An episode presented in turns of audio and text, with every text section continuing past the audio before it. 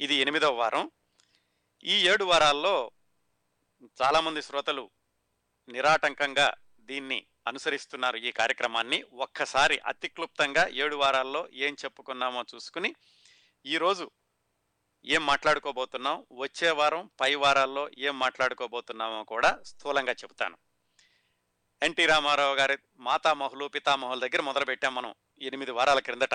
అవన్నీ చూసుకుని ఎన్టీ రామారావు గారి చిన్నతనం ఎన్టీ రామారావు గారి హై స్కూల్ జీవితం ఆయన కాలేజీ ఉద్యోగం కోసం పడిన ఇబ్బందులు తర్వాత నాటకాలు వేయడం సినిమా రంగ ప్రవేశం సినిమా రంగ ప్రవేశం మొట్టమొదటి సంవత్సరం ఆయన పడిన ఇబ్బందులు పల్లెటూరు పిల్ల చిత్రం షూటింగ్ సమయంలో జరిగిన యాక్సిడెంట్లు ఆ తర్వాత పంతొమ్మిది వందల యాభై ఒకటిలో ఆయన తారాపథానికి ఎగిసినటువంటి సినిమా పాతాళ భైరవి మల్లీశ్వరి అక్కడి నుంచి మొదలుపెట్టి ఆ తరువాత నిర్మాతగా ఎన్టీఆర్ ఆయన నిర్మించిన చిత్రాల గురించి మాట్లాడుకుని దానిలో పాండురంగ మహత్యం గురించి వివరంగా మాట్లాడుకున్నాం.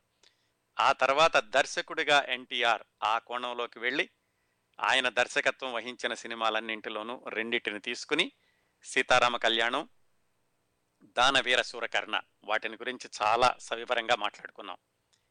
క్రిందటి వారం మనం మొదలుపెట్టాం ఎన్టీ రామారావు గారి మరొక కోణం అదేమిటంటే శ్రీకృష్ణుడిగా ఎన్టీఆర్. అది మొదలు పెట్టాం క్రిందటి వారం. మొదలుపెట్టి దాన్ని కొనసాగిస్తున్నాం. శ్రీకృష్ణుడిగా ఎన్టీ రామారావు గారు ఇద్దరు పెళ్ళాలు అనే సినిమాలో ఒక నిమిషం అంతర్నాటకం వేయడం ఆ తర్వాత మా ఊరు అనే సినిమాలో వేయడం ఆ రెండూ కూడా ప్రజలు సరిగా వాటిని ఆదరించకపోవడం ఆ తర్వాత శ్రీకృష్ణుడి వేషం వేయడం అంటే ఎన్టీ రామారావు గారికి కొంచెం సంకోచం కలగడం ఆ సంకోచాన్ని పక్కన పెట్టించి మాయాబజార్ చిత్రంలో ఎన్టీ రామారావు గారితో శ్రీకృష్ణుడి వేషం వేయించి శ్రీకృష్ణుడంటే ఇలాగే ఉంటాడు అనేటటువంటి భావన తెలుగు ప్రజల్లో కలిగించారు కేవీ రెడ్డి గారు. అక్కడ నుంచి మొదలుపెట్టి దాదాపు ఎన్టీ రామారావు గారు సినీ రంగ ప్రవేశం సినీ రంగ జీవితం ముగిసే వరకు కూడా శ్రీకృష్ణుడు అంటే ఎన్టీఆర్ అనేలాగా ఆయన దాదాపుగా ముప్పై మూడు చిత్రాల్లో ఆయన శ్రీకృష్ణుడి పాత్ర పోషించారు. పూర్తి స్థాయి కానీ అంతర్నాటకాల్లో కానీ. దాదాపు ఇరవై ఐదు సంవత్సరాలు ఒకే పాత్ర పోషించి ఆ పాత్ర పోషణలోనూ వేషధారణలోనూ ఏమాత్రం వ్యత్యాసం లేకుండా చూపించడం అనేది ఒక ఎన్టీఆర్ గారికి మాత్రమే సాధ్యపడింది. అందుకే ఈ రోజు కూడా శ్రీకృష్ణుడు అనగానే కళ్ళ ముందు ఎన్టీ రామారావు గారి విగ్రహం కనపడుతుంది. ఒకానొక సమయంలో ఎన్టీ రామారావు గారు ఇంకా శ్రీకృష్ణుడి పాత్ర చాలు ఈ శ్రీకృష్ణుడి పాత్ర పోషించడం ఆపేసేద్దాం ఇంకొక సినిమా చేసి అనుకున్నారు. ఆ సినిమా విశేషాలు ఈరోజు తెలుసుకోబోతున్నామండి. పంతొమ్మిది వందల అరవై ఆరులో ఎన్టీ రామారావు గారు శ్రీకృష్ణుడు దుర్యోధనుడు రెండు పాత్రలు ధరించి ఆయన దర్శకత్వంలోనే వచ్చిన సినిమా శ్రీకృష్ణ పాండవీయం. దాంట్లో ఎన్టీ రామారావు గారిని మరొక కోణంలో చూశారు దుర్యోధనుడు. అంతకుముందు రావణుడిగా చూశారు దుర్యోధనుడిగా చూశారు పంతొమ్మిది వందల అరవై ఆరులో పంతొమ్మిది వందల అరవై ఆరులోనే ఇంకొక సినిమా వచ్చిందండి. పంతొమ్మిది వందల అరవై ఆరు ఆగస్టులో శ్రీకృష్ణ తులాభారం వచ్చింది. దాంట్లో కూడా మళ్ళా రామారావు గారు శ్రీకృష్ణుడు. అది డి రామానాయుడు గారు తీసిన మూడో సినిమానో నాలుగో సినిమానో. ఈ రెండు సినిమాలు అయ్యాక పంతొమ్మిది వందల అరవై ఏడులో ఆయన అనుకున్నారు ఒక పూర్తి స్థాయి శ్రీకృష్ణుడు పాత్ర పోషించి ఇంకా ఈ పాత్రకి స్వస్తి చెబుదాం మిగతా పాత్రల మీద ఆయన కేంద్రీకరిద్దాం అని ఒక ఆలోచన వచ్చింది ఆయనకి. ఆలోచన వచ్చినప్పుడు పూర్తి స్థాయి శ్రీకృష్ణుడి పాత్ర ధరించడం అంటే ఏమిటి? శ్రీకృష్ణుడి జీవితం. శ్రీకృష్ణుడు భారతంలోనూ భాగవతంలోనూ కూడా ప్రధాన పాత్ర పోషించాడు. అందువల్ల ఆ రెండు కథల్ని కూడా సమ్మిళితం చేస్తూ శ్రీకృష్ణుడి యొక్క జీవితాన్ని సమగ్రంగా ఆవిష్కరించే కథ ఏమిటవుతుంది? శ్రీకృష్ణావతారం అవుతుంది. అందుకని ఆయన శ్రీకృష్ణావతారం సినిమా చేసి ఇంకా ఈ శ్రీకృష్ణుడి వేషం మానేద్దాం అని అనుకున్నారు ఒకనొక సమయంలో. అప్పుడు ఏం జరిగిందంటే ఈ శ్రీకృష్ణావతారం చిత్రం వెనకాలన్నటువంటి నిర్మాత అట్లూరి పుండరీకాక్షయ్య గారు. ఆయన గురించి మాట్లాడుకుందాం. మొట్టమొదట్లో చెప్పుకున్నట్టుగానే ఎన్టీ రామారావు గారి చలనచిత్ర జీవితానికి వచ్చినప్పుడు ఆయన సినిమాల గురించి ఆయన పాత్రల గురించి ఆయన సినిమాల్లోని ప్రత్యేకతల గురించి మాట్లాడుకున్నప్పుడు తప్పనిసరిగా ఎన్టీ రామారావు గారితో కలిసి ప్రయాణం చేసిన మరికొంతమంది గురించి మనం మాట్లాడుకుని తీరాలి. ఎందుకంటే ఒక్క ఎన్టీ రామారావు గారి గురించి మాత్రమే చెప్పుకోవడానికి సరిపోదు. ఈ ఈ కార్యక్రమాల్లోనూ ఈ ప్రణాళికల్లోనూ ఆయా సినిమాల్లోనూ చాలామంది ఆయనతో కలిసి పనిచేశారు కాబట్టి ఈ మొత్తం ప్రణాళిక విజయవంతం అవడం వెనుకనున్నటువంటి ముఖ్య సారథులు ఎవరు అనే విషయాన్ని మనం తప్పనిసరిగా తెలుసుకోవాలి కాబట్టి వేరే వ్యక్తుల గురించి కూడా మనం వివరాలు చెప్ చెప్పుకోవాల్సి ఉంటుంది. దీని నిర్మాత అట్లూరి పుండరేకాక్షయ్య గారు. ఆయన ఎవరంటే ఎన్టీ రామారావు గారు విజయవాడలో చదువుకుంటున్నప్పుడు వాళ్ళ ఇంటి పక్కన ఉండేవాళ్ళు. ఎన్టీ రామారావు గారికి కాస్త దూరపు బంధుత్వం కూడా ఉంది. ఈ అట్లూరి పుండరీకాక్షయ్య గారితోటి వరుసకి బావమరిది అవుతారనుకుంటాను. ఎన్టీ రామారావు గారు స్కూల్లో చదువుకునేటప్పుడు ఆయనకి రెండు సంవత్సరాల జూనియర్ ఈయన అట్లూరి పుండరీకాక్షయ్య గారు. అప్పటి నుంచి కూడా వీళ్ళిద్దరికీ స్నేహం. ఎన్టీ రామారావు గారు బిఏ అయిపోయాక ఉద్యోగ ప్రయత్నాల్లో ఉండగా ఆయన నేషనల్ ఆర్ట్ థియేటర్స్ అనేటటువంటి నాటక ప్రదర్శన సంస్థని ప్రారంభించి నాటకాలు కూడా వేశారని మనం తెలుసుకున్నాం. ఆ నాటక ప్రదర్శన సంస్థలో నాటకాల నిర్వహణని ఎన్టీ రామారావు గారి తమ్ముడు త్రివిక్రమరావు గారు ఈ అట్లూరి పుండరీకాక్షయ్య గారు ఇద్దరూ కలిసి చూస్తూ ఉండేవాళ్ళు. అట్లూరి పుండరీకాక్షయ్య గారు నాటకాల్లో చిన్న చిన్న వేషాలు కూడా వేస్తూ ఉండేవాళ్ళు. ఇదంతా ఇప్పుడు ఎన్టీ రామారావు గారి సినిమాల్లోకి వెళ్ళబోయే ముందు అంటే పంతొమ్మిది వందల నలభై ఏడు నలభై ఎనిమిది ప్రాంతాల్లో. ఎన్టీ రామారావు గారి సినిమాల్లోకి వచ్చేసారు నలభై ఎనిమిది మధ్యలో. పంతొమ్మిది వందల యాభై ఒకటి నుంచి ఆయనకి పాతాళ భైరవతోటి తారాపదం అందుకున్నారు. అట్లూరి పుండరేకాక్షయ్య గారు మాత్రం ఆయన విజయవాడలోనే ఉండిపోయారు.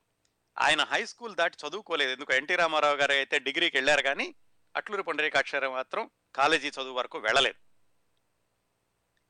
ఆయన పంతొమ్మిది వందల యాభై ఒకటిలో ఆయన నాటకాలు వేస్తూనే ఉన్నారు. రామారావు గారి సినిమాల్లోకి వచ్చాక కూడా. పంతొమ్మిది వందల యాభై ఒకటిలో ఒక నాటక ప్రదర్శన కోసమని మద్రాసు వచ్చారు. అక్కడ చిన్ననాటి మిత్రుడు ఎన్టీ రామారావు గారిని కలుసుకున్నారు. ఆ సమయంలో ఏమిటంటే ఎన్టీ రామారావు గారు రాయలసీమ క్షామ నివారణ నిధి అని దానికోసమని నాటకాలు వేస్తూ రాయలసీమ అంతా పర్యటించి ఆంధ్రదేశం అంతా పర్యటించి రాయలసీమ కరువు నివారణ కోసమని ఆయన నిధులు వసూలు చేయడానికి ఒక ప్రణాళిక సిద్ధం చేసుకున్నారు. చిన్ననాటి మిత్రుడు అట్లూరు పుండరీకాక్షర్ గారు మద్రాసులో కలిసినప్పుడు ఆయన అడిగారు ఇలాగ నేను నాటకాలు వేయడానికి ఆంధ్రదేశం అంతా తిరుగుదాం అనుకుంటున్నాను నువ్వు కూడా నాతో వస్తే బాగుంటుంది అని అట్లూరు పుండరీకాక్షయ్య గారిని తన నాటక ప్రదర్శన బృందంలో చేర్చుకుని అందరూ కలిసి పంతొమ్మిది వందల యాభై రెండులో ఆంధ్రప్రదేశ్ అంతా తిరిగి రాయలసీమ కరువు నివారణ కోసం నిధులు సేకరించారు. ఆ సమయంలో అట్లూరు పుండరీకాక్షయ్య గారు రామారావు గారు ఎక్కువగా మాట్లాడుకోవడం అట్లూరు పుండరేకాక్షయ్య గారు ఇలాగ నాకు కూడా మద్రాసులోనే ఉండిపోవాలని ఉంది సినిమాల్లో ఏదైనా వేషాలు వేయాలని ఉంది అని ఆయన ఎన్టీ రామారావు గారికి చెప్పారు. ఎన్టీ రామారావు గారు ఏమన్నారంటే బాగానే ఉంది నువ్వు నాటకాల్లో వేయాలనుకునేటటువంటి ఆలోచన నీకు నాటక ప్రదర్శనలో అనుభవం కూడా ఉంది మంచి ఆలోచనే కాకపోతే నేను సొంతంగా సినిమాలు తీద్దాం అనుకుంటున్నాను నువ్వు నా ప్రొడక్షన్ చూసి పెడితే బాగుంటుంది నాకు నమ్మకమైన వ్యక్తులు నువ్వు మా తమ్ముడు త్రివిక్రమరావు. మీరిద్దరూ ఉంటే గనక నేను సినిమా నిర్మాణం అనేది సజావుగా కొనసాగడానికి అవకాశం ఉంటుంది. ఆ విభాగంలో నాకు సహాయం చేయకూడదా అని అట్లూరు పుండరేకాక్షయ్య గారిని అడిగారు. అండ్లూరు పుండరేకాక్షయ్య గారు చిన్ననాటి మిత్రుడు అడుగుతున్నప్పుడు కాదనలేక దూరపు బంధువు కూడాను సరే అలాగే చేస్తానన్నారు. ఆ విధంగా ఈ అట్లూరి పుండరేకాక్షయ్య గారు నటన వైపు వెళ్ళకుండా సినిమా నిర్మాణం వైపు మళ్ళడం జరిగింది. ఎన్టీ రామారావు గారి అభ్యర్థనను అనుసరించి ఆయన నిర్మించినటువంటి మొట్టమొదటి సినిమా పిచ్చి పొల్లయ్య దగ్గర నుంచి ఆయన తోడు దొంగలు జయసింహ పాండురంగమాత్యం సీతారామ కళ్యాణం గులేవ కావళి కథ వీటన్నింటికీ కూడా సినిమా నిర్మాణంలో ప్రొడక్షన్ విభాగంలో ఎన్టీ రామారావు గారికి సహాయం చేయడం కొనసాగించారు అట్లూరి పుండరీకాక్షి గారు. అలా ఒక పది సంవత్సరాలు అయ్యాక పంతొమ్మిది వందల అరవై మూడులో ఆయన ఒక సొంతంగా సినిమా తీద్దామని ఎన్టీ రామారావు గారిని ముందు ఆయన తన ప్రతిపాదన తెలియచేశారు. తెలియచేసి ఆయన సొంతంగా నిర్మించినటువంటి సినిమా మహామంత్రి తిమ్మరసు. ఆ మహామంత్రి తిమ్మరసు సినిమాని ఆయన సొంతంగా చిత్ర నిర్మాణ సంస్థని మొదలుపెట్టి నిర్మించారు. ఆ సినిమా పంతొమ్మిది వందల అరవై రెండు జులై ఇరవై ఆరున విడుదలైంది. చాలా ముందుగానే అంటే అరవై రెండు మొదట్లోనే దాన్ని ప్రారంభించారు షూటింగ్ అయింది. కారణాంతరాల వల్ల అది కొంచెం ఆలస్యంగా పంతొమ్మిది వందల అరవై రెండు జులైలో విడుదలైంది. అది అట్లూరి పుండరీకాక్షయ్య గారు సొంతంగా తీసినటువంటి మొట్టమొదటి సినిమా. ఆ సినిమా తీశాక దాదాపు మూడు నాలుగు సంవత్సరాల వరకు మళ్ళీ ఎన్టీ రామారావు గారితో కలిసి ఆయన చిత్రం నిర్మించేటటువంటి అవకాశం రాలేదు. ఇప్పుడు పంతొమ్మిది వందల అరవై ఆరుకు వద్దామండి. నాలుగు సంవత్సరాలు అయింది ఆయన ఎన్టీ రామారావు గారితో సినిమా తీసి. ఒకరోజు ఎన్టీ రామారావు గారిని అడిగారు. మరి చాలా సంవత్సరాలైంది మీతో సినిమా తీసి మీరు డేట్లు ఎప్పుడు ఇస్తారు అని అడిగారు.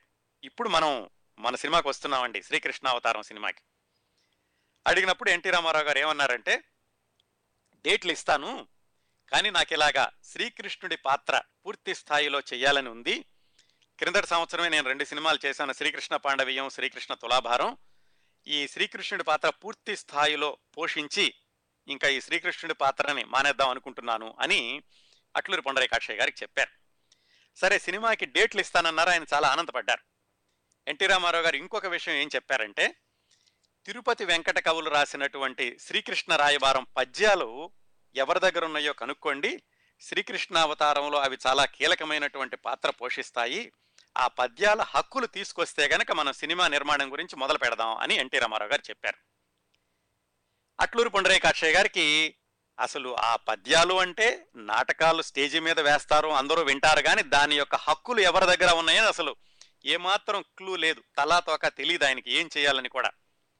ఎన్టీ రామారావు గారు దాని గురించి కనుక్కోమన్నారు కాబట్టి ఆయన ఇంటికి వచ్చేసారు ఏం చేయాలి? ఎలా కనుక్కోవాలి? అసలు ఎవరిని అడగాలి? ఎక్కడ మొదలు పెట్టాలి? ఆయన ఆలోచించుకుంటూ ఇంటికి వచ్చేసరికి ఇంటి దగ్గర ఒక ఆయన ఆయన కోసం వేచి చూస్తున్నారు. ఆయన పేరు ఏంటంటే పి సూరిబాబు గారు. ఆయన స్టేజీ మీద సినిమాల్లోనూ కూడా నారదుడిగా చాలా ప్రసిద్ధి. రఘురామయ్య గారు ఈలపాటి రఘురామయ్య గారు ఎలాగైతే శ్రీకృష్ణుడిగా ప్రసిద్ధో నారదుడిగా ఈ సూరిబాబు గారు చాలా పేరున్నటువంటి నటుడు. సినిమాల్లో కూడా వేశారు. ఆయన ఈయన కోసం వేరే పని మీద ఎదురు చూస్తూ ఉన్నారు. ఈయన వెళ్ళగానే ఏమండి పుండరీకాక్ష గారు బాగున్నారంటే ఈయన కూడా ఉభయ లోపల అయ్యాక ఎన్టీ రామారావు గారిని కలిసి వస్తున్నాను ఇప్పుడే ఆయన ఇలాగా శ్రీకృష్ణ రాయబారం పద్యాల యొక్క హక్కులు ఎవరి దగ్గర ఉన్నాయో కనుక్కోమన్నారు.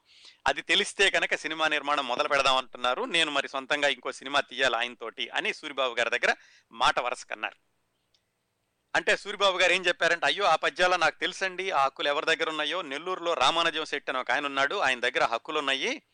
ఆయన ఈ శ్రీకృష్ణ రాయవారం సినిమా కూడా తీశారు కొన్ని సంవత్సరాల క్రితం. ఆ పద్యాలన్నిటికీ నేనే వాటిని సంగీతం కూడా నేనే సమకూర్చాను అని చాలా ఇన్ఫర్మేషన్ చెప్పేశారు సూరిబాబు గారు.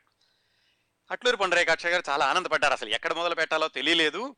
ఇంత తొందరగా తెలిసిపోయింది ఇవి ఎక్కడ ఉన్నాయో అని అయితే ఓ పని చేద్దామండి రేపే మనం నెల్లూరు వెళదాం పదండి అని ఆయన సూరిబాబు గారు అలాగే ఎన్టీ రామారావు గారి బాల్య అంటే ఆయన సినిమాల్లోకి వచ్చిన కొత్తలో ఆయనతో కలిసి రూములో ఉన్నటువంటి సంగీత దర్శకుడు టీవీ రాజు గారు ముగ్గురు కలిసి నెల్లూరు వెళ్ళారు.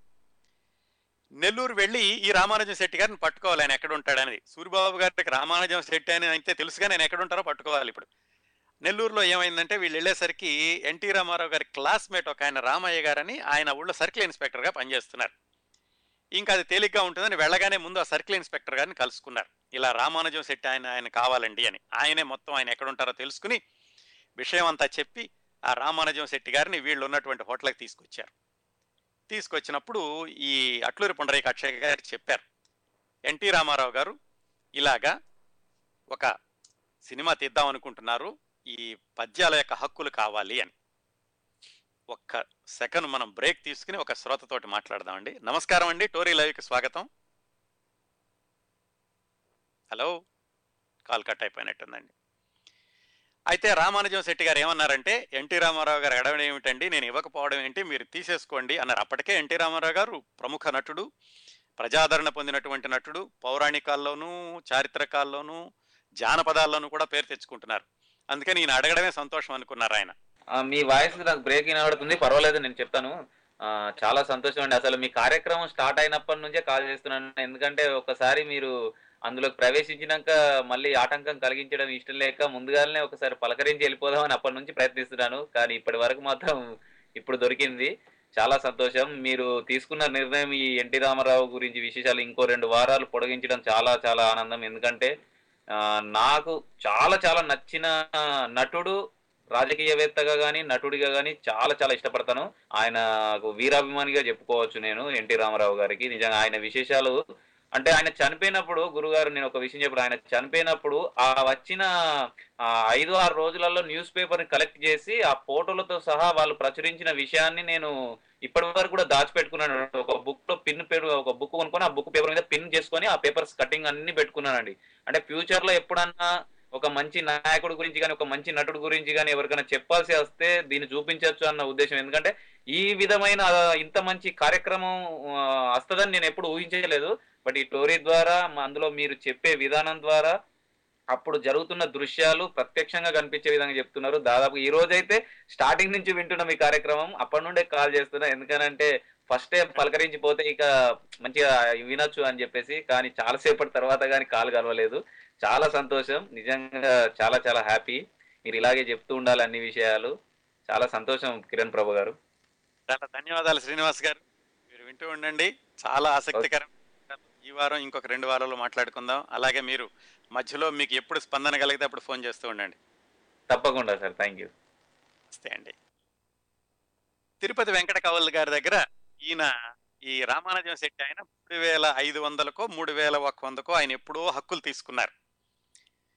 ఇప్పుడు ఈయన అడిగారు ఆ హక్కులు నాకు రాసివ్వండి అని పుండరీకాక్షయ్య గారు అడిగినప్పుడు డబ్బుల సంగతి వద్దండి ఎన్టీ రామారావు గారు అడగడమే సంతోషం నేను ఇచ్చేస్తాను అన్నారు ఆయన. అలా కాదని చెప్పి ఐదు వేల రూపాయలకి ఆ హక్కులు మళ్ళీ రామానుజం శెట్టి గారి దగ్గర నుంచి అట్లూరు అట్లూరి పుండరీకాక్ష గారు రాయించుకున్నారు. ఆ హక్కులు రాయించుకుని అప్పుడు నెల్లూరు నుంచి వెనక్కి బయలుదేరి మళ్ళీ మద్రాసు వచ్చారు. మద్రాసు వచ్చి ఇదంతా ఎప్పుడు జరిగింది? ఒక్క రోజులోనే వాళ్ళు ఎన్టీ రామారావు గారు చెప్పారు రేపు నెల్లూరు వెళ్ళి వీళ్ళు మాట్లాడుకోవడం మళ్ళీ మూడో రోజు రావడం జరిగింది. వచ్చి ఎన్టీ రామారావు గారిని కలిశారు. కలిసి దొరికినాయండి ఈ పద్యాల హక్కులు అన్నారు. అదే నేను నిన్నగాక మొన్నే కదా చెప్పాను అప్పుడే దొరికినాయా అంటే దొరికినాయండి పద్యాల హక్కులు దొరికినాయి. మరి సినిమా గురించి మనం మాట్లాడదాం అన్నారు. అయితే సరే నువ్వు రైట్స్ తీసుకొచ్చారు కాబట్టి మొదలు పెట్టేసేయండి మరి సినిమా అన్నారు. అలా కాదండి ఈ శ్రీకృష్ణ అవతారం సినిమా మొదలు పెట్టాలి అంటే అలా భారీ బడ్జెట్ సినిమా ఇది. శ్రీకృష్ణుడు పుట్టిన దగ్గర నుంచి ఆయన నిర్యాణం వరకు కూడా తీయాలి అంటే భారతం ఉండాలి భాగవతం ఉండాలి అంటే దాదాపుగా సినీ పరిశ్రమలో ఉన్నటువంటి ప్రముఖ నటీనటులు అందరూ కూడా అవసరం అవుతారు. శ్రీకృష్ణుడు అంటే మీరున్నారు. అష్టభార్యలు కౌరవులు పాండవులు ఇలా వీళ్ళందరినీ తీసుకొచ్చి నేను సినిమా తీయడం అంటే నా ఒక్కడ వల్ల అయ్యే పని కాదండి అని చెప్పాను. అప్పుడు ఎన్టీ రామారావు గారు ఏం చెప్పారంటే ఇంకొక భాగస్వామిని నీకు పరిచయం చేస్తాను అని ఇంకొక ఆయన పరిచయం చేశారు. ఆయన ఎవరంటే పంతొమ్మిది వందల యాభై నుంచి అంటే ఎన్టీ రామారావు గారు దాదాపుగా సినిమాల్లోకి వెళ్ళిన దగ్గర నుంచి ఈ సినిమా చర్చలు జరుగుతున్నంత వరకు వరకు అంటే పంతొమ్మిది వందల అరవై ఆరు వరకు కూడా ఎన్టీ రామారావు గారి సినిమాలని పంపిణీ చేశారు. ఆయన పేరు కనకమేడల తిరుపతయ్య గారు. ఆయన కూడా చాలా రోజులుగా ఎన్టీ రామారావు గారితో సినిమా తీద్దాం అనుకుంటున్నారు. అందుకని ఎలాగో ఆయన తీద్దాం అనుకుంటున్నారు మీరు ఒక్కళ్ళే తీలేనంటున్నారు కాబట్టి ఆయన మీరు కలిసి చేస్తే బాగుంటుంది అని అట్లూరి పుండరేకాక్షయ్య గారికి సలహా ఇచ్చి ఆయన్ని పరిచయం చేశారు ఎన్టీ రామారావు గారు. ఆ విధంగా కనకమేడల తిరుపతయ్య గారు అట్లూరి పుండరేకాక్షయ్య గారు కలిసి ఈ శ్రీకృష్ణ అవతారం సినిమా యొక్క నిర్మాణాన్ని ప్రారంభించారు. ఇంకా ఈ సినిమాకి మరి భారతం భాగవతం రెండింటిలోనూ సాధికారకత ఉన్నటువంటి రచయిత కావాలి. ఎవరున్నారు? ఆ రోజుల్లో ఇలాంటి సినిమాల మీద పూర్తి స్థాయి ఆ, అధికారం ఉన్నటువంటి రచయిత సముద్రాల రాఘవాచారి గారు. ఆయన తోటి స్క్రిప్ట్ మొత్తం సిద్ధం చేయించారు. శ్రీకృష్ణుడు పుట్టిన దగ్గర నుంచి ఆయన నిర్యాణం వరకు ముఖ్యమైనటువంటి సంఘటనలు భారతాన్ని భాగవతాన్ని ఆ రెండింటిని కలుపుకుంటూ స్క్రిప్ట్ సిద్ధం చేయించుకున్నారు. ఈ స్క్రిప్ట్ అంటే ఎన్టీ రామారావు గారికి ప్రాణం అడ్డండి ఆయన దగ్గరుండి ఆయనతో చెప్పి సముద్రాల రాఘవాచారి గారితో ఏ ఏ సంఘటనలు ఉంటే బాగుంటుంది ఏ ఏ దృశ్యాలు ఏ వరుసలో ఉండాలి అనేది ఆయన మనసు పడి ఆయన ఎంతో హృదయపూర్వకంగా సముద్రాల రాఘవాచారి గారితో చర్చించి వ్రాయించినటువంటి స్క్రిప్టు ఈ శ్రీకృష్ణ అవతారం. ఇక పద్యాల గురించి ఆలోచించాల్సిన అవసరం లేదు. ఎలా పద్యాల హక్కులు తీసుకున్నారు కాబట్టి కంపల్సరీగా ఆ పద్యాలే దీంట్లో ఉండాలి.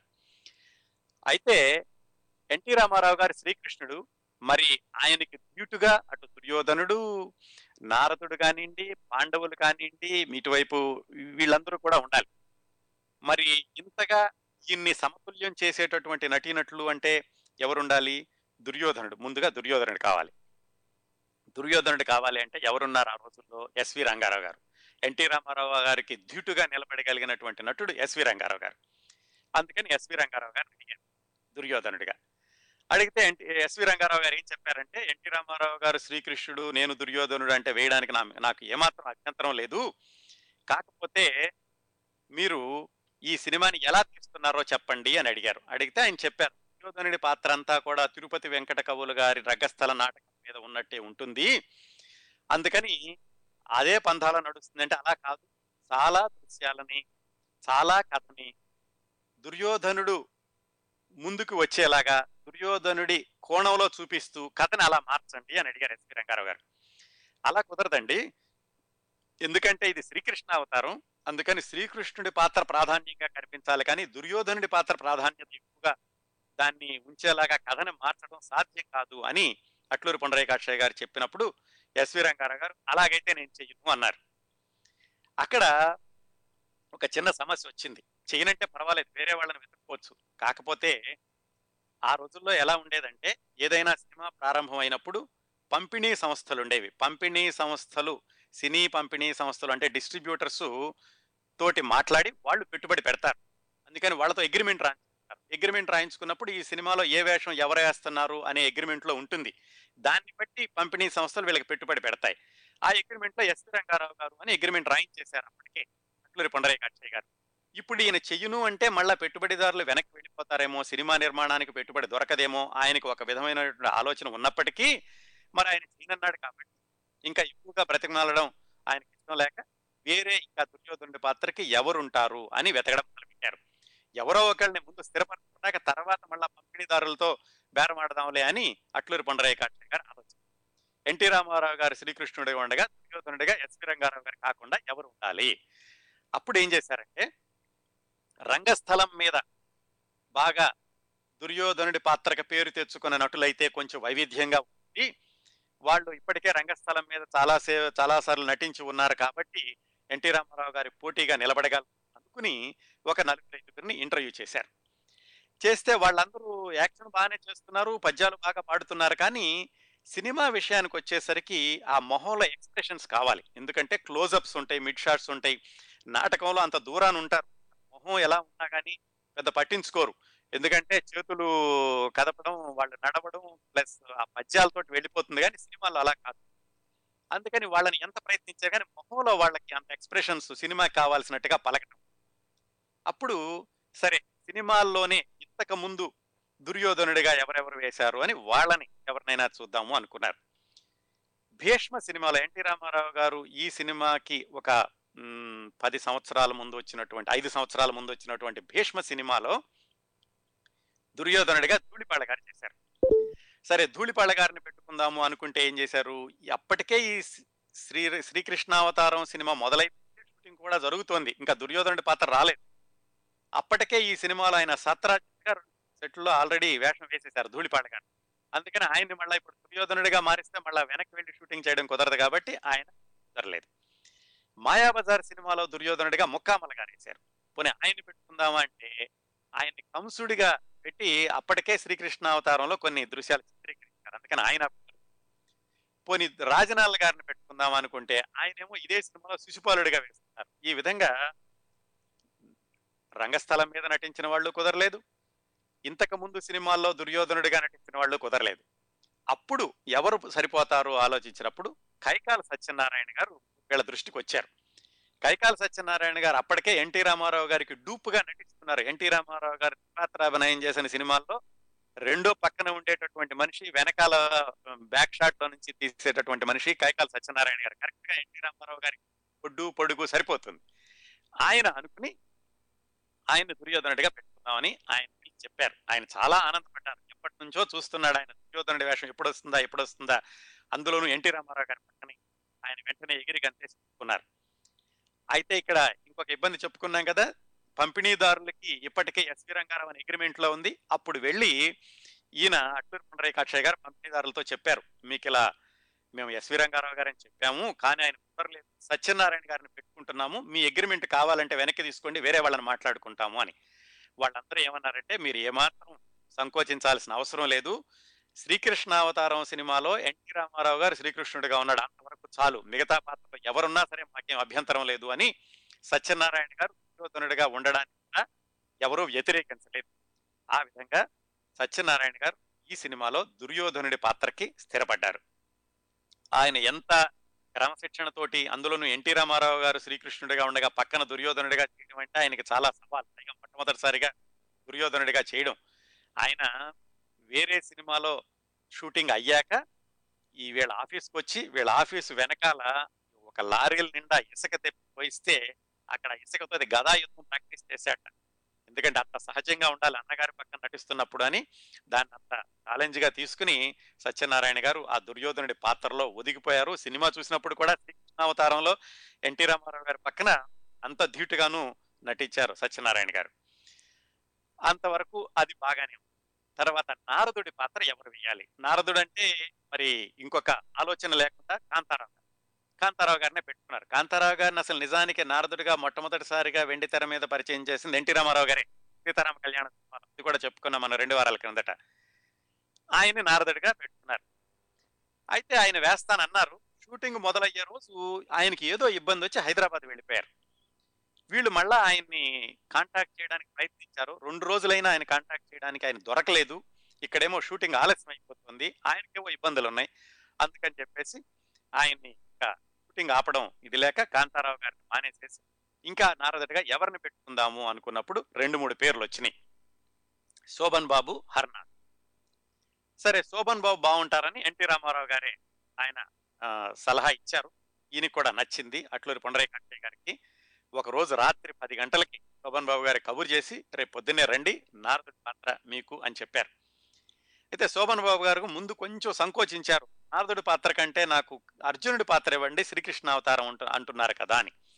అయితే దానికి అప్పటికే రామకృష్ణ అని ఒక ఆయన ఉన్నాడండి. అందుకని మీరు నారదుడిగా వేస్తే బాగుంటుంది అని అంటే ఎన్టీ రామారావు గారి పక్కన ఇంకా శోభన్ బాబు గారికి అప్పట్లో అంత పెద్ద పేరు రాలేదు.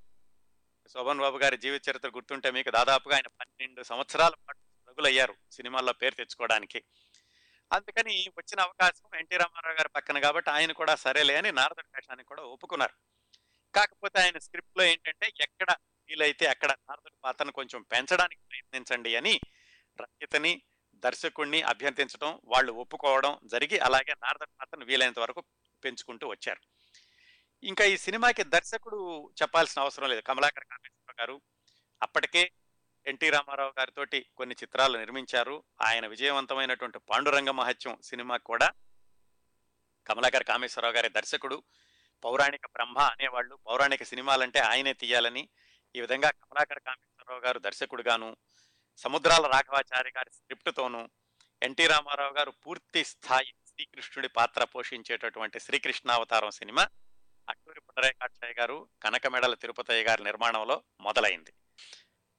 ఇంకొక నటుడు ఎవరంటే ఈ శ్రీకృష్ణ అవతారంలో చిన్న కృష్ణుడిగా వేసినటువంటి హరికృష్ణ ఎన్టీ రామారావు గారు అబ్బాయి. ఆయన అసలు ఈ సినిమాలోకి ఎలా వచ్చారంటే పుండరీకాక్షయ్య గారు ఒకసారి గుడివాడలో రాయబారం నాటకం వేస్తుంటే పిల్లలందరూ కలిసి ఆ నాటకం చూశారు. ఆ నాటకంలో శ్రీకృష్ణుడిగా వేశాడు హరికృష్ణ. ఆయన వాళ్ళ తాతగారింటి దగ్గర నిమ్మకూరులో ఉండి పెరుగుతూ ఉండేవాడు మద్రాసులో ఉండేవాడు కాదు. అది చూసి పుండరీకాక్షయ్య గారు చెప్పారు ఎన్టీ రామారావు గారికి మన సినిమాలో చిన్న కృష్ణుడి పాత్రకి హరికృష్ణను తీసుకుంటాను అని. అంటే ఆయన చెప్పారట ఎన్టీ రామారావు గారు సరే మీ ఇష్టం మీరు ఆయన్ని కుర్రవాడు కొంచెం ఆ పల్లెటూరులో పెరిగాడు కదా మరి మీ మాట వింటాడో లేదో చూసుకోండి అంటే ఏం పర్వాలేదండి నేను వేయిస్తాను అని ఆ చిన్న కృష్ణుడి పాత్రకి హరికృష్ణుని తీసుకున్నారు పుండరీకాక్షయ్య గారు. చాలా మంది దాంట్లో విశేషంగా చెప్తున్నారు ఎన్టీ రామారావు గారు అబ్బాయి చిన్న కృష్ణుడు వేషం వేశాడు అని. ఈ సినిమా షూటింగ్ అంతా వీలైనంత వరకు ఎక్కడ బయట వెళ్ళకుండా వాహిని స్టూడియోలోనే సెట్టింగులు వేసి అంతా లోపలే తీసేశారు. ఈ పద్యాలు రికార్డింగ్ విషయానికి వచ్చేసరికి ఏమైందంటే ఘంటసాల గారితో పాటించాలి. ఎందుకంటే అప్పట్లో బాలసుబ్రహ్మణ్యం గారు అప్పుడప్పుడే సినిమాల్లోకి వస్తున్నారు. సంగీతమేమో ఈ సినిమాకి ఎన్టీ రామారావు గారి మిత్రుడు టివి రాజు గారు ఇంతకు ముందు పాండురంగ మాత్యు సినిమా కూడా ఆయనే సంగీతం ఇచ్చారు. ఈ పద్యాల విషయానికి వచ్చేసరికి ఘంటసాల గారితో పాడించాలి. ఘంటసాల గారికేమో అప్పుడు ఆయనకి ఆరోగ్యం బాగుండలేదు ఏదో సైనస్ ఆపరేషన్ అని చెప్పి హాస్పిటల్లో జాయిన్ చేశారు. ఆయన లేకుండా వేరే వాళ్ళతో పాడించడం చాలా కష్టం. ఏం చేద్దామా అని అనుకుంటున్నప్పుడు ఘంటసాల గారితో మాట్లాడితే ఘంటసాల గారు మాస్టర్ అన్నారట మీరు వేరే వాళ్ళతో పాడించొద్దండి పాడిస్తే కనుక ఇవి పాటలు కాదు పద్యాలు పద్యాలు కూడా మనం రంగస్థలం మీద పాడినట్టు పాడకూడదు. దాంట్లో భావం ఉండాలి. పద్యంలో కూడా నటన వినిపించాలి. అందుకని ఎంత కష్టమైనా సరే నేనే పాడతాను అని ఆయన అన్నప్పుడు మిగతా వైద్యులు కానీ పునరేకాక్షయ్ గారు కూడా చెప్పారట జాగ్రత్త అండి ఆరోగ్యం ముఖ్యం. మన పద్యాలు ఇవాళ కాకపోతే రేపైనా పాడుకోవచ్చు. అంటే ఆయన లేదు లేదు నేనే పాడి తీరుతాను. ఎట్లాగైనా ఒకవేళ ఈ పద్యాలు పాడుతూ కనుక నేను పోవడం జరిగితే శ్రీకృష్ణుడి పద్యాలు పాడుతూ ఘంటసాల గారు పోయారు అన్న తృప్తి నాకు అని ఆయన అంత సీరియస్గా తీసుకున్నారు ఈ సినిమాలో పద్యాలు పాడాలి అని. ఆ, విధంగా పద్యాలన్నీ కూడా ఆయన ఆరోగ్యం సరవడం ఇందులోని పద్యాలన్నీ కూడా ఘంటసాల గారు పాడడం జరిగింది. ఇక భగవద్గీత విషయానికి వచ్చేసరికి అప్పటికింకా ఘంటసాల గారు భగవద్గీత క్యాసెట్ ఆయన పాడినటువంటి అది తయారు చేయలేదు ఆయనకు ఆలోచన కూడా లేదు ఇంకా అప్పటికి. ఈ భగవద్గీతనంతటినీ కూడా ఐదు పద్యాల్లో రాశారు సీనియర్ సముద్రాల గారు. దాన్ని కూడా ఘంటసాల గారు పాడారు. కురుక్షేత్రం యుద్ధం వచ్చేసరికి ఆ యుద్ధాన్ని చిత్రీకరించేటప్పుడు ఏమి చేయాలి మామూలుగా అయితే రకరకాల దృశ్యాలు నేపథ్య సంగీతంతో సరిపెడతారు. కానీ దీంట్లో అలా కాదు. ఈ కురుక్షేత్రం సంగ్రామం జరిగేటప్పుడు కథంతటిని కూడా సమీక్షిస్తూ ఒక పాట ఉంటే బాగుంటుంది అని సి. నారాయణ రెడ్డి గారు అడిగారు. ఎన్టీ రామారావు గారు తీసుకొచ్చిన ఆయనే కదా సి. నారాయణ రెడ్డి గారు? దాదాపుగా ఎన్టీ రామారావు గారి సినిమాల్లో ఎక్కువ సినిమాల్లో ఎక్కువ పాటలు సి. నారాయణ రెడ్డి గారే రాస్తూ ఉండేవాళ్ళు. దీంట్లో కూడా చాలా పాటలు ఆయనే రాశారు. ఆయన్ని పిలిచి చెప్పారు కురుక్షేత్రం వచ్చేటప్పుడు రీ రికార్డింగ్ బదులుగా వెనకాల ఒక పాట వస్తే బాగుంటుంది అని. ఆయనకి ఆరోగ్యం బాగుండలేదు అప్పుడు. ఆయనకు కూడా విపరీతమైన జలుబు తుమ్ములు ఆయనకి ఆరోగ్యం బాగుండలేదు. ఆయన కూడా అలా అనారోగ్యంతో ఈ అదిగో అల్లదిగో కురుక్షేత్రమున అనేటువంటి పాట రాశారు. వినబోతున్నాం. దీని తర్వాత ఆ పాట విందురు కానీ మీరు. ఈ అంశం అయ్యాక. మొత్తం ఈ విధంగా పాటలు పద్యాలు నటీనటులు దర్శకుడు సంగీత దర్శకుడు రచయిత అందరూ ఒక పద్ధతిలో ఉన్నారు. సినిమా అంతటినీ కూడా పదిన్నర లక్షల్లో ఖర్చు చేశారటండి. ఈయన అక్బర్ పుండరేకాక్షయ్య గారు ప్రొడక్షన్ మేనేజర్గా చాలా సినిమాలకు పనిచేశారు కదా ఆయన ఎలా అదుపు చేయాలో బాగా తెలుసు. అందుకని తిరుపతయ్య గారు ఆయనకు భాగస్వామిగా చేరినప్పుడు కూడా ఆయన చాలా సంతోషించారట. అట్లూరి పుండరేకాక్షయ్య గారు ఉంటే కనుక ఖర్చు చాలా జాగ్రత్తగా పెట్టిస్తారు. ఏమాతలు వృధా అవ్వదు అని. ఆ విధంగానే ఆయన ఎక్కడెక్కడ ఖర్చు పెట్టాలో అక్కడ పెట్టి ఎక్కడెక్కడ వాటి కట్ చేస్తూ పదిన్నర లక్షల రూపాయల్లో ఖర్చు దాని సినిమాని పూర్తి చేశారు. పైగా అరవై ఐదు కాల్ షీట్లు అంటే అరవై ఐదు ఎనిమిది గంటలు అన్నమాట చాలా మంది భారీ సినిమాని పదిన్నర లక్షల్లో పూర్తి చేశారా? సరే సినిమా అంతా పూర్తయింది.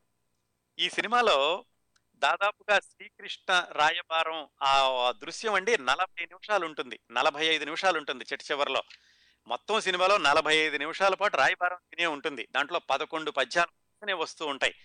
అయినప్పటికీ కూడా ప్రేక్షకులు ఎక్కడా విసుగు అనిపించలేదు. నలభై ఐదు నిమిషాలు దాదాపుగా రంగస్థలం మీద ఎంతసేపు నడుస్తుందో అంతసేపు కూడా ఈ సినిమాలో ఉంటుంది. ఆ రాయబార పద్యాలు వాటన్నింటి కూడా ప్రేక్షకులు ఏమాత్రం విసుగు చెందకుండా వాటిని ఆస్వాదించగలిగారు.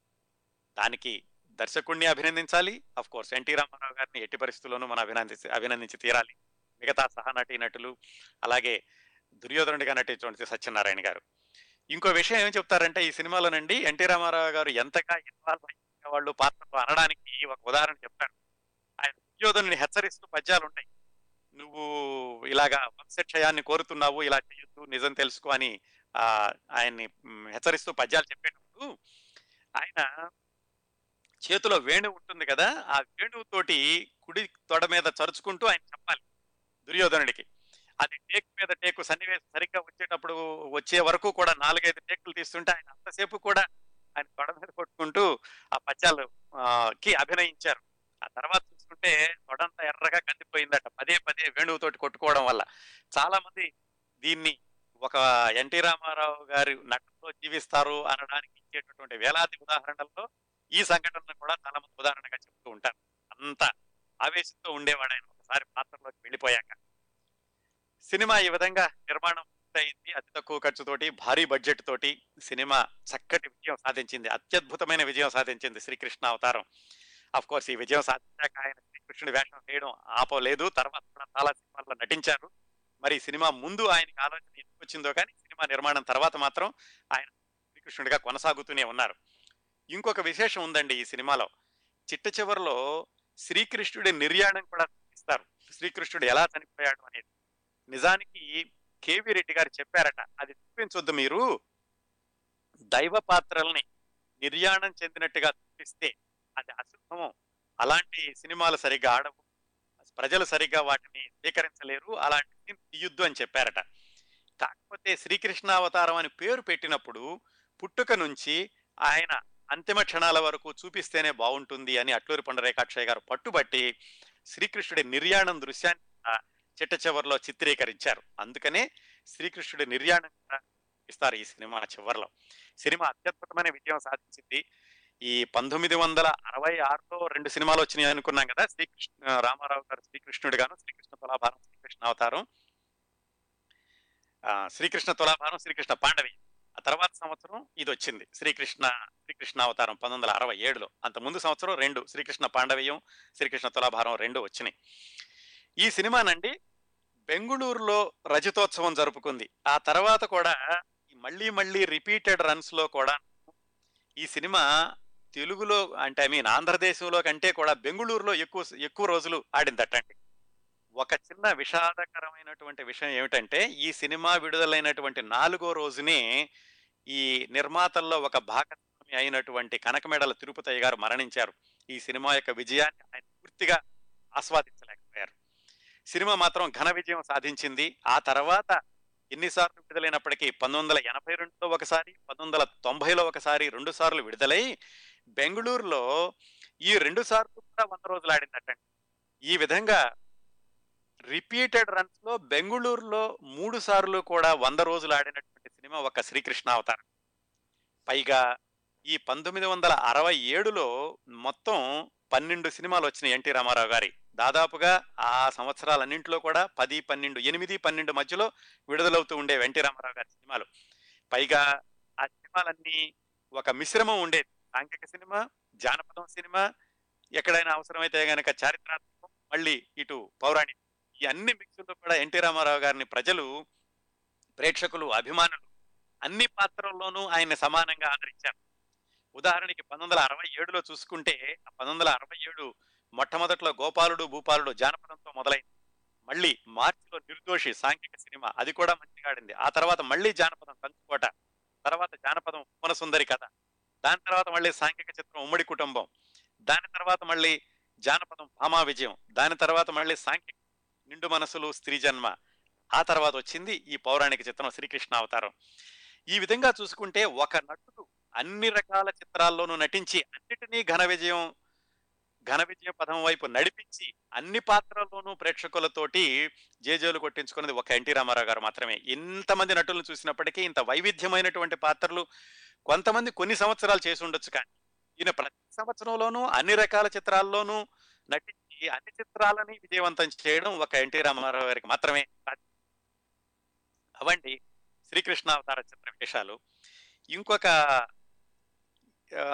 విశేషం ఏమిటంటే ఎన్టీ రామారావు గారిని చాలా మంది గమనించి ఉంటే గనక ఆయన శ్రీకృష్ణుడి పాత్రలో దీవించేటప్పుడు మొట్టమొదట్లో అంటే మనం మాట్లాడుకునేటటువంటి శ్రీకృష్ణ అవతారం శ్రీకృష్ణ తులాభారం శ్రీకృష్ణ పాండవీయం అప్పటి వరకు కూడా ఆయన చేత్తో దీవిస్తూ ఉండేవాడు.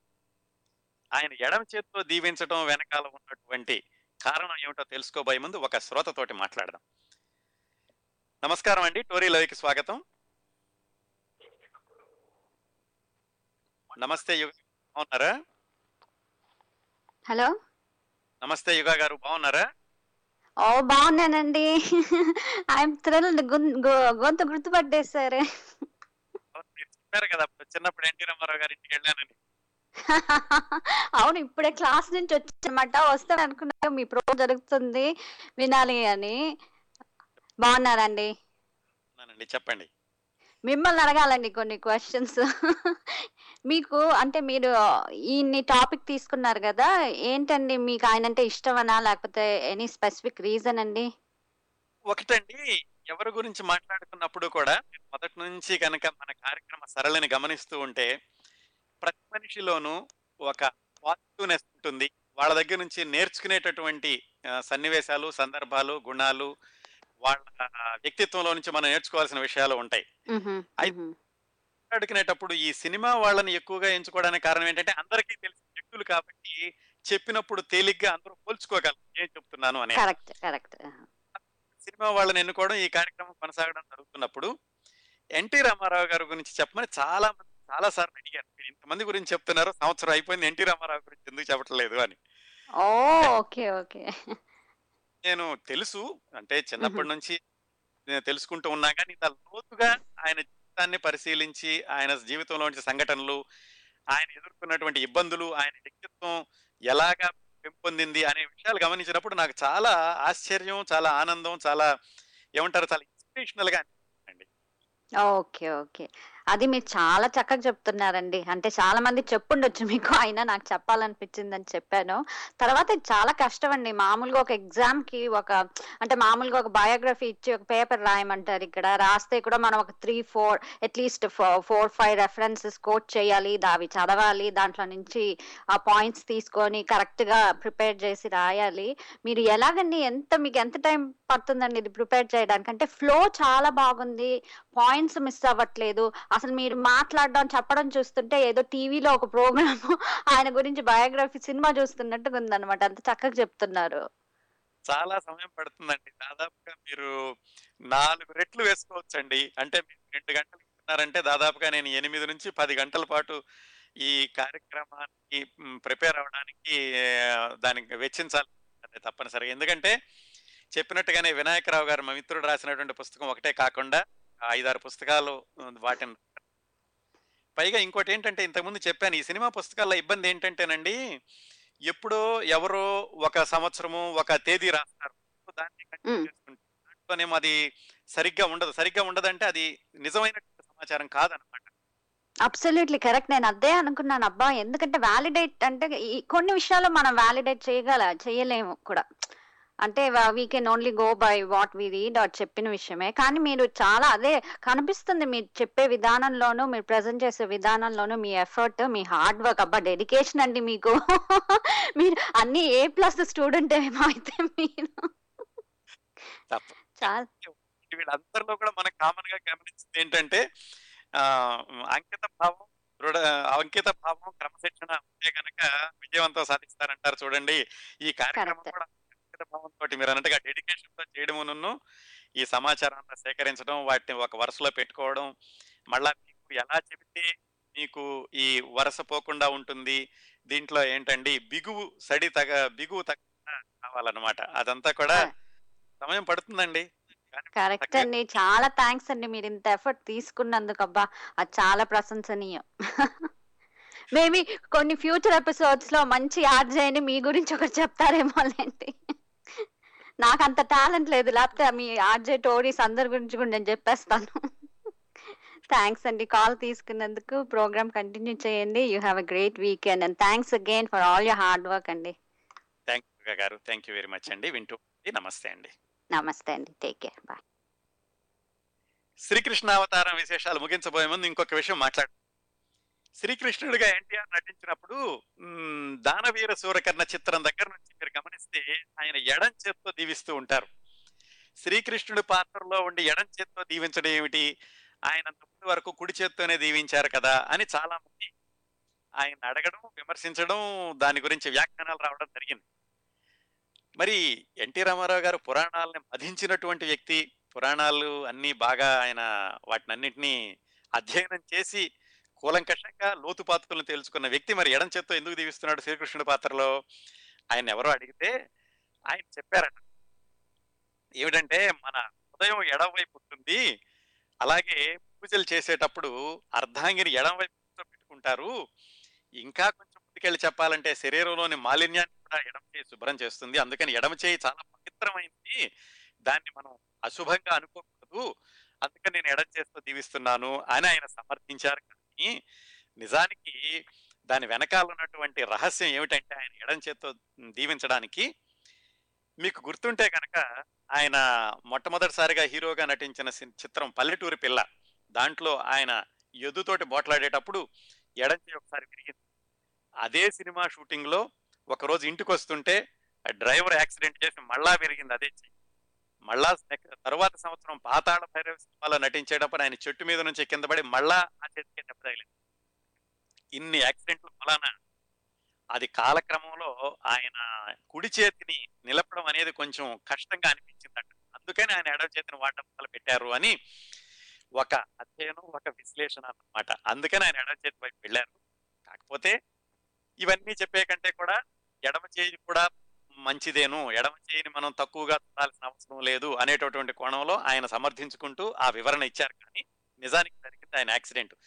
ఈ దానవీర సూరకర్ణ అయ్యాక మళ్ళీ సర్దార్ పాపారాయుడు సినిమాలో మళ్ళా అదే చెయ్యి మళ్ళీ విరిగిందండి. విరిగి మళ్ళీ తుక్కు తుక్కు అయింది. మళ్ళా దాన్ని ఇంకా తర్వాత ఎట్టి పరిస్థితుల్లోనూ ఆయన కుడి చేతిని దీవించడానికి ఆయన ఉపయోగించలేకపోయారు.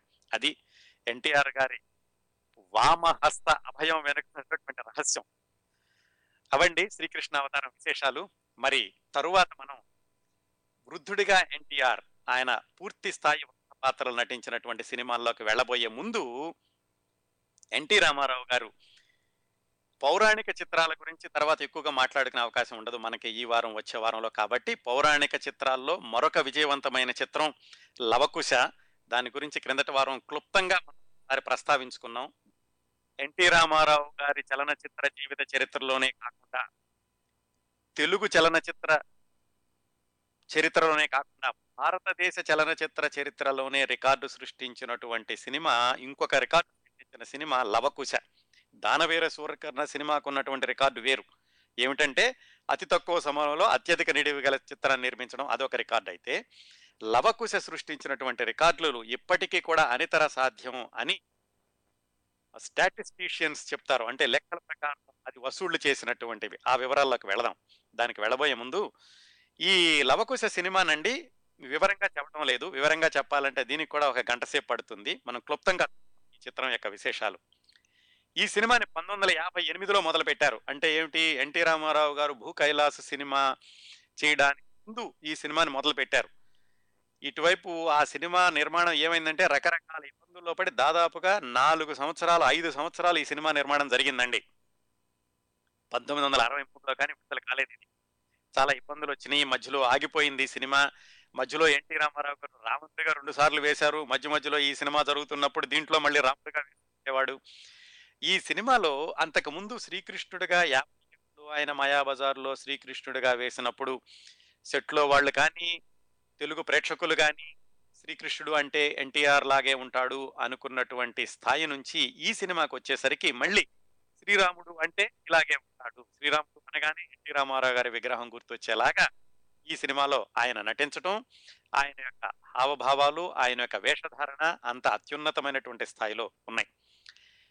ఈ సినిమా షూటింగ్ జరిగినప్పుడు జరిగినంతసేపు కూడా శ్రీరాముడి గెటప్ రామారావు గారి సెట్లోకి రాగానే ఆ సెట్లో ఉన్న వాళ్ళందరూ కూడా భక్తి భావంలో మునిగిపోయి ఆయనకి ప్రతిసారి నమస్కారం చేసేవాళ్ళట పంతొమ్మిది వందల అరవై మూడులో విడుదలైంది సినిమా. ఇంకా చాలా విశేషాలకు వెళ్ళడం లేదు. ఈ సినిమా విడుదలైనప్పుడు రకరకాల కష్టాలు పడి ఐదు సంవత్సరాలు ఆగిపోయి మొత్తం సినిమా వ్యయం అంతా కలిసి ఎనిమిది తొమ్మిది లక్షలే అయ్యింది. ఈ సినిమా సాధించినటువంటి విజయం ఎలాంటి విజయం అంటే వసూళ్ళ పరంగా తెలుగులో మొట్టమొదటి కోటి రూపాయల సినిమా అంటారు కదా? అంటే మొట్టమొదటిగా కోటి రూపాయలు వసూలు చేసినట్టు సినిమా లవకుశ. ఈ కోటి రూపాయలకి ఒక లెక్క ఉందండి. ఇప్పట్లో ఉన్న కోటి రూపాయలు అప్పట్లో ఉన్న కోటి రూపాయలు ఒకటి కాదు. ఎలాగంటే అప్పట్లో మన రాష్ట్ర జనాభా మూడు కోట్లు. ఈ సినిమా అరవై వారాలు ఆడినప్పుడు ఇచ్చిన ప్రకటనలో ఏం చేశారంటే వంద కేంద్రాల్లో కోటి తొంభై ఎనిమిది లక్షల మంది చూశారు. ఈ వంద కేంద్రాల్లో జనాభా డెబ్బై ఐదు లక్షలు దాటి మించి ఉండదు. డెబ్బై ఐదు లక్షలు మించి డెబ్బై ఐదు లక్షల మించని జనాభా ఉన్న ప్రదేశంలో కోటి తొంభై ఎనిమిది మంది లక్షల మంది చూశారు. అంటే దాదాపు కోట్ల మంది చూశారు. ఎలా సాధ్యమైంది అంటే చూసిన వాళ్ళే మళ్ళీ మళ్ళీ చూశారు అనమాట ఆ విధంగా ఎన్ని టిక్కెట్లు అమ్మారు అనేది లెక్కేస్తే భారతదేశ చలనచిత్రలో చరిత్రలోనే అత్యధికమైనటువంటి టిక్కెట్లు అమ్మిన సినిమా లవకుశ అని చెప్తారు స్టాటిస్టీషియన్స్. అలాగే ఆ కోటి ఆ కోటి రూపాయలు అప్పట్లో నేల టికెట్ ఇరవై ఐదు పైసలండి. బెంచి యాభై పైసలు కుర్చీ డెబ్బై ఐదు పైసలు రిజర్వ్డ్ అంటే ఒక రూపాయి. ఇలా రేట్లు ఉన్న రోజుల్లో కోటి రూపాయలు రావాలంటే ఎంతమంది ఎన్ని కోట్ల మంది ఉండాలో ఆలోచించండి. ఆ విధంగా చూసినా కానీ లవకుశదే రికార్డ్ అంటారు మొత్తం భారతదేశం మొత్తంలో కూడాను. ఇది పద్దెనిమిది కేంద్రాల్లో రజతోత్సవం జరుపుకుందండి. డెబ్బై ఐదు వారాలు ఆడి వజ్రోత్సవం జరుపుకున్న మొట్టమొదటి తెలుగు సినిమా లవకుశ. డెబ్బై ఐదు వారాలు దాటి ఆడిన మొట్టమొదటి సినిమా లవకుశ మాత్రమే. ఈ సినిమాని తమిళంలో కూడా తీశారు. లవకుశులు వేరే వాళ్ళని పెట్టి. హిందీలో డబ్ నైన్టీన్ సిక్స్టీ ఫోర్లో రిలీజ్ చేస్తే మూడు భాషల్లోనూ కూడా సూపర్ హిట్ అయిందండి ఈ సినిమా. తెలుగులో డెబ్బై ఐదు వారాలు దాటి ఆడింది.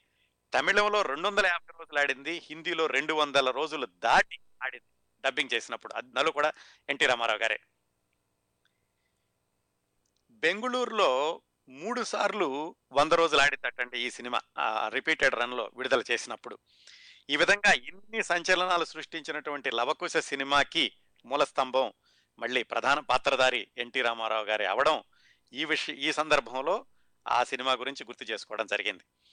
ఇంకా ఎన్టీ రామారావు గారి పౌరాణిక చిత్రాల్లో ఇంకొక రెండు విశేషాలు ఏమిటంటే పౌరాణిక చిత్రాల్లో ఆయన నటించనటువంటి ప్రధాన పాత్ర ఏమిటంటే నారదుడు. ఏ సినిమాలోనూ కూడా ఆయన నారదుడిగా నటించలేదు. అలాగే ఆయన నటించిన ఇంకొక పాత్ర తర్వాత కొనసాగించని పౌరాణిక పాత్ర ఏమిటంటే శివుడు. ఆయన దక్షయజ్ఞం సినిమాలో శివుడి పాత్ర పోషించారు.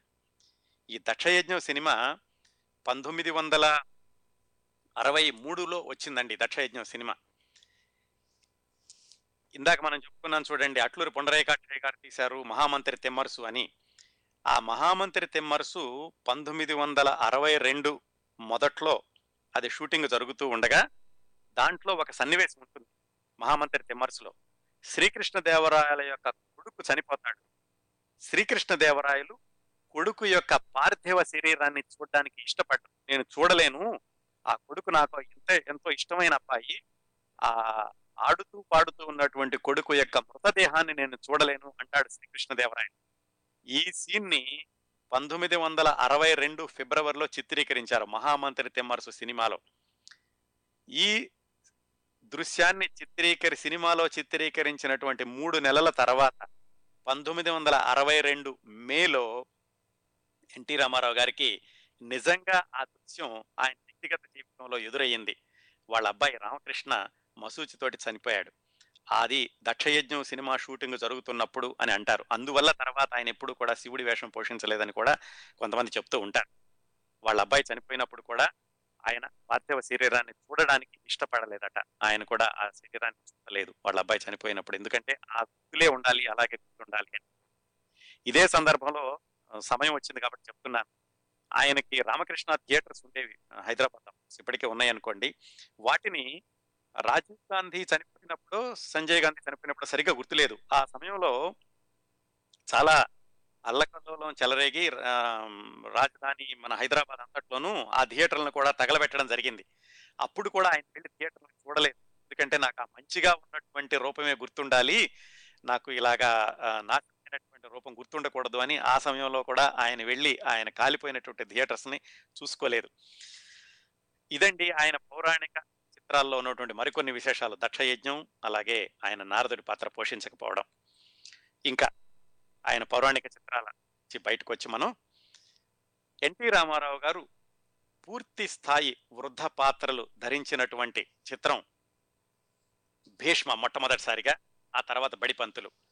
ఆ రెండు సినిమాలు కూడా పది సంవత్సరాల తేడా భీష్మ పంతొమ్మిది వందల అరవై రెండులో వచ్చింది. బడిపంతులు పంతొమ్మిది వందల డెబ్బై రెండులో వచ్చింది. ఎందుకు ఇంత ప్రత్యేకంగా చెప్పుకోవాలి ఎన్టీఆర్ వృద్ధ పాత్రలు మిగతా వాళ్ళు ఎవరు పోషించలేదా అంటే చాలా మంది నటినట్లు వృద్ధ పాత్రలు పోషించవచ్చు. అఫ్ కోర్స్ గుమ్మడి గారు అంటే మొదటి నుంచి వృద్ధ పాత్రలోనే ఉన్నారు ఎస్వి రంగారావు గారు అలాగే ఉన్నారు. కాకపోతే ఒక హీరో ప్రముఖంగా ఇందాక చెప్పుకున్నట్టుగా సాంఘికం పౌరాణికం జానపదాల్లో తనదైన ముద్ర వేసుకుంటూ మొట్టమొదటి వరుసలో ఉన్నటువంటి హీరో పూర్తి స్థాయి వృత్త పాత్ర ధరించడం అనేది విశేషం.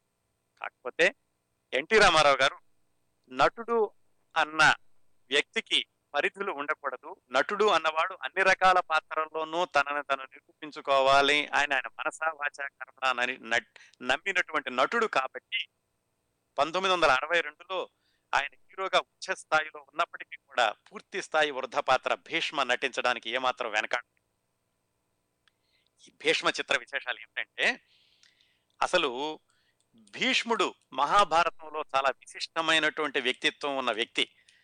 అతని కథని సినిమాగా తీయాలన్న ఆలోచన ఎవరికి వచ్చింది ఎప్పుడు వచ్చింది అంటే పంతొమ్మిది వందల ఇరవై ఐదులోనే అంటే ఎన్టీ రామారావు గారి భీష్మ సినిమా రావడానికి దాదాపుగా నలభై సంవత్సరాలు అంటే ఈ ఆలోచన వచ్చింది. ఎవరికి మీకు గుర్తుంటే కనుక మనం రఘుపతి వెంకయ్య గారి గురించి మాట్లాడుకున్నాం రఘుపతి వెంకయ్య నాయుడు గురించి మనం నాలుగు వారాల క్రితం ఆయన ప్రత్యేకత కూడా చెప్పుకున్నాం. ఏమిటంటే మూకీ సినిమా తీసినటువంటి మొట్టమొదటి తెలుగు వ్యక్తి రఘుపతి వెంకయ్య గారు.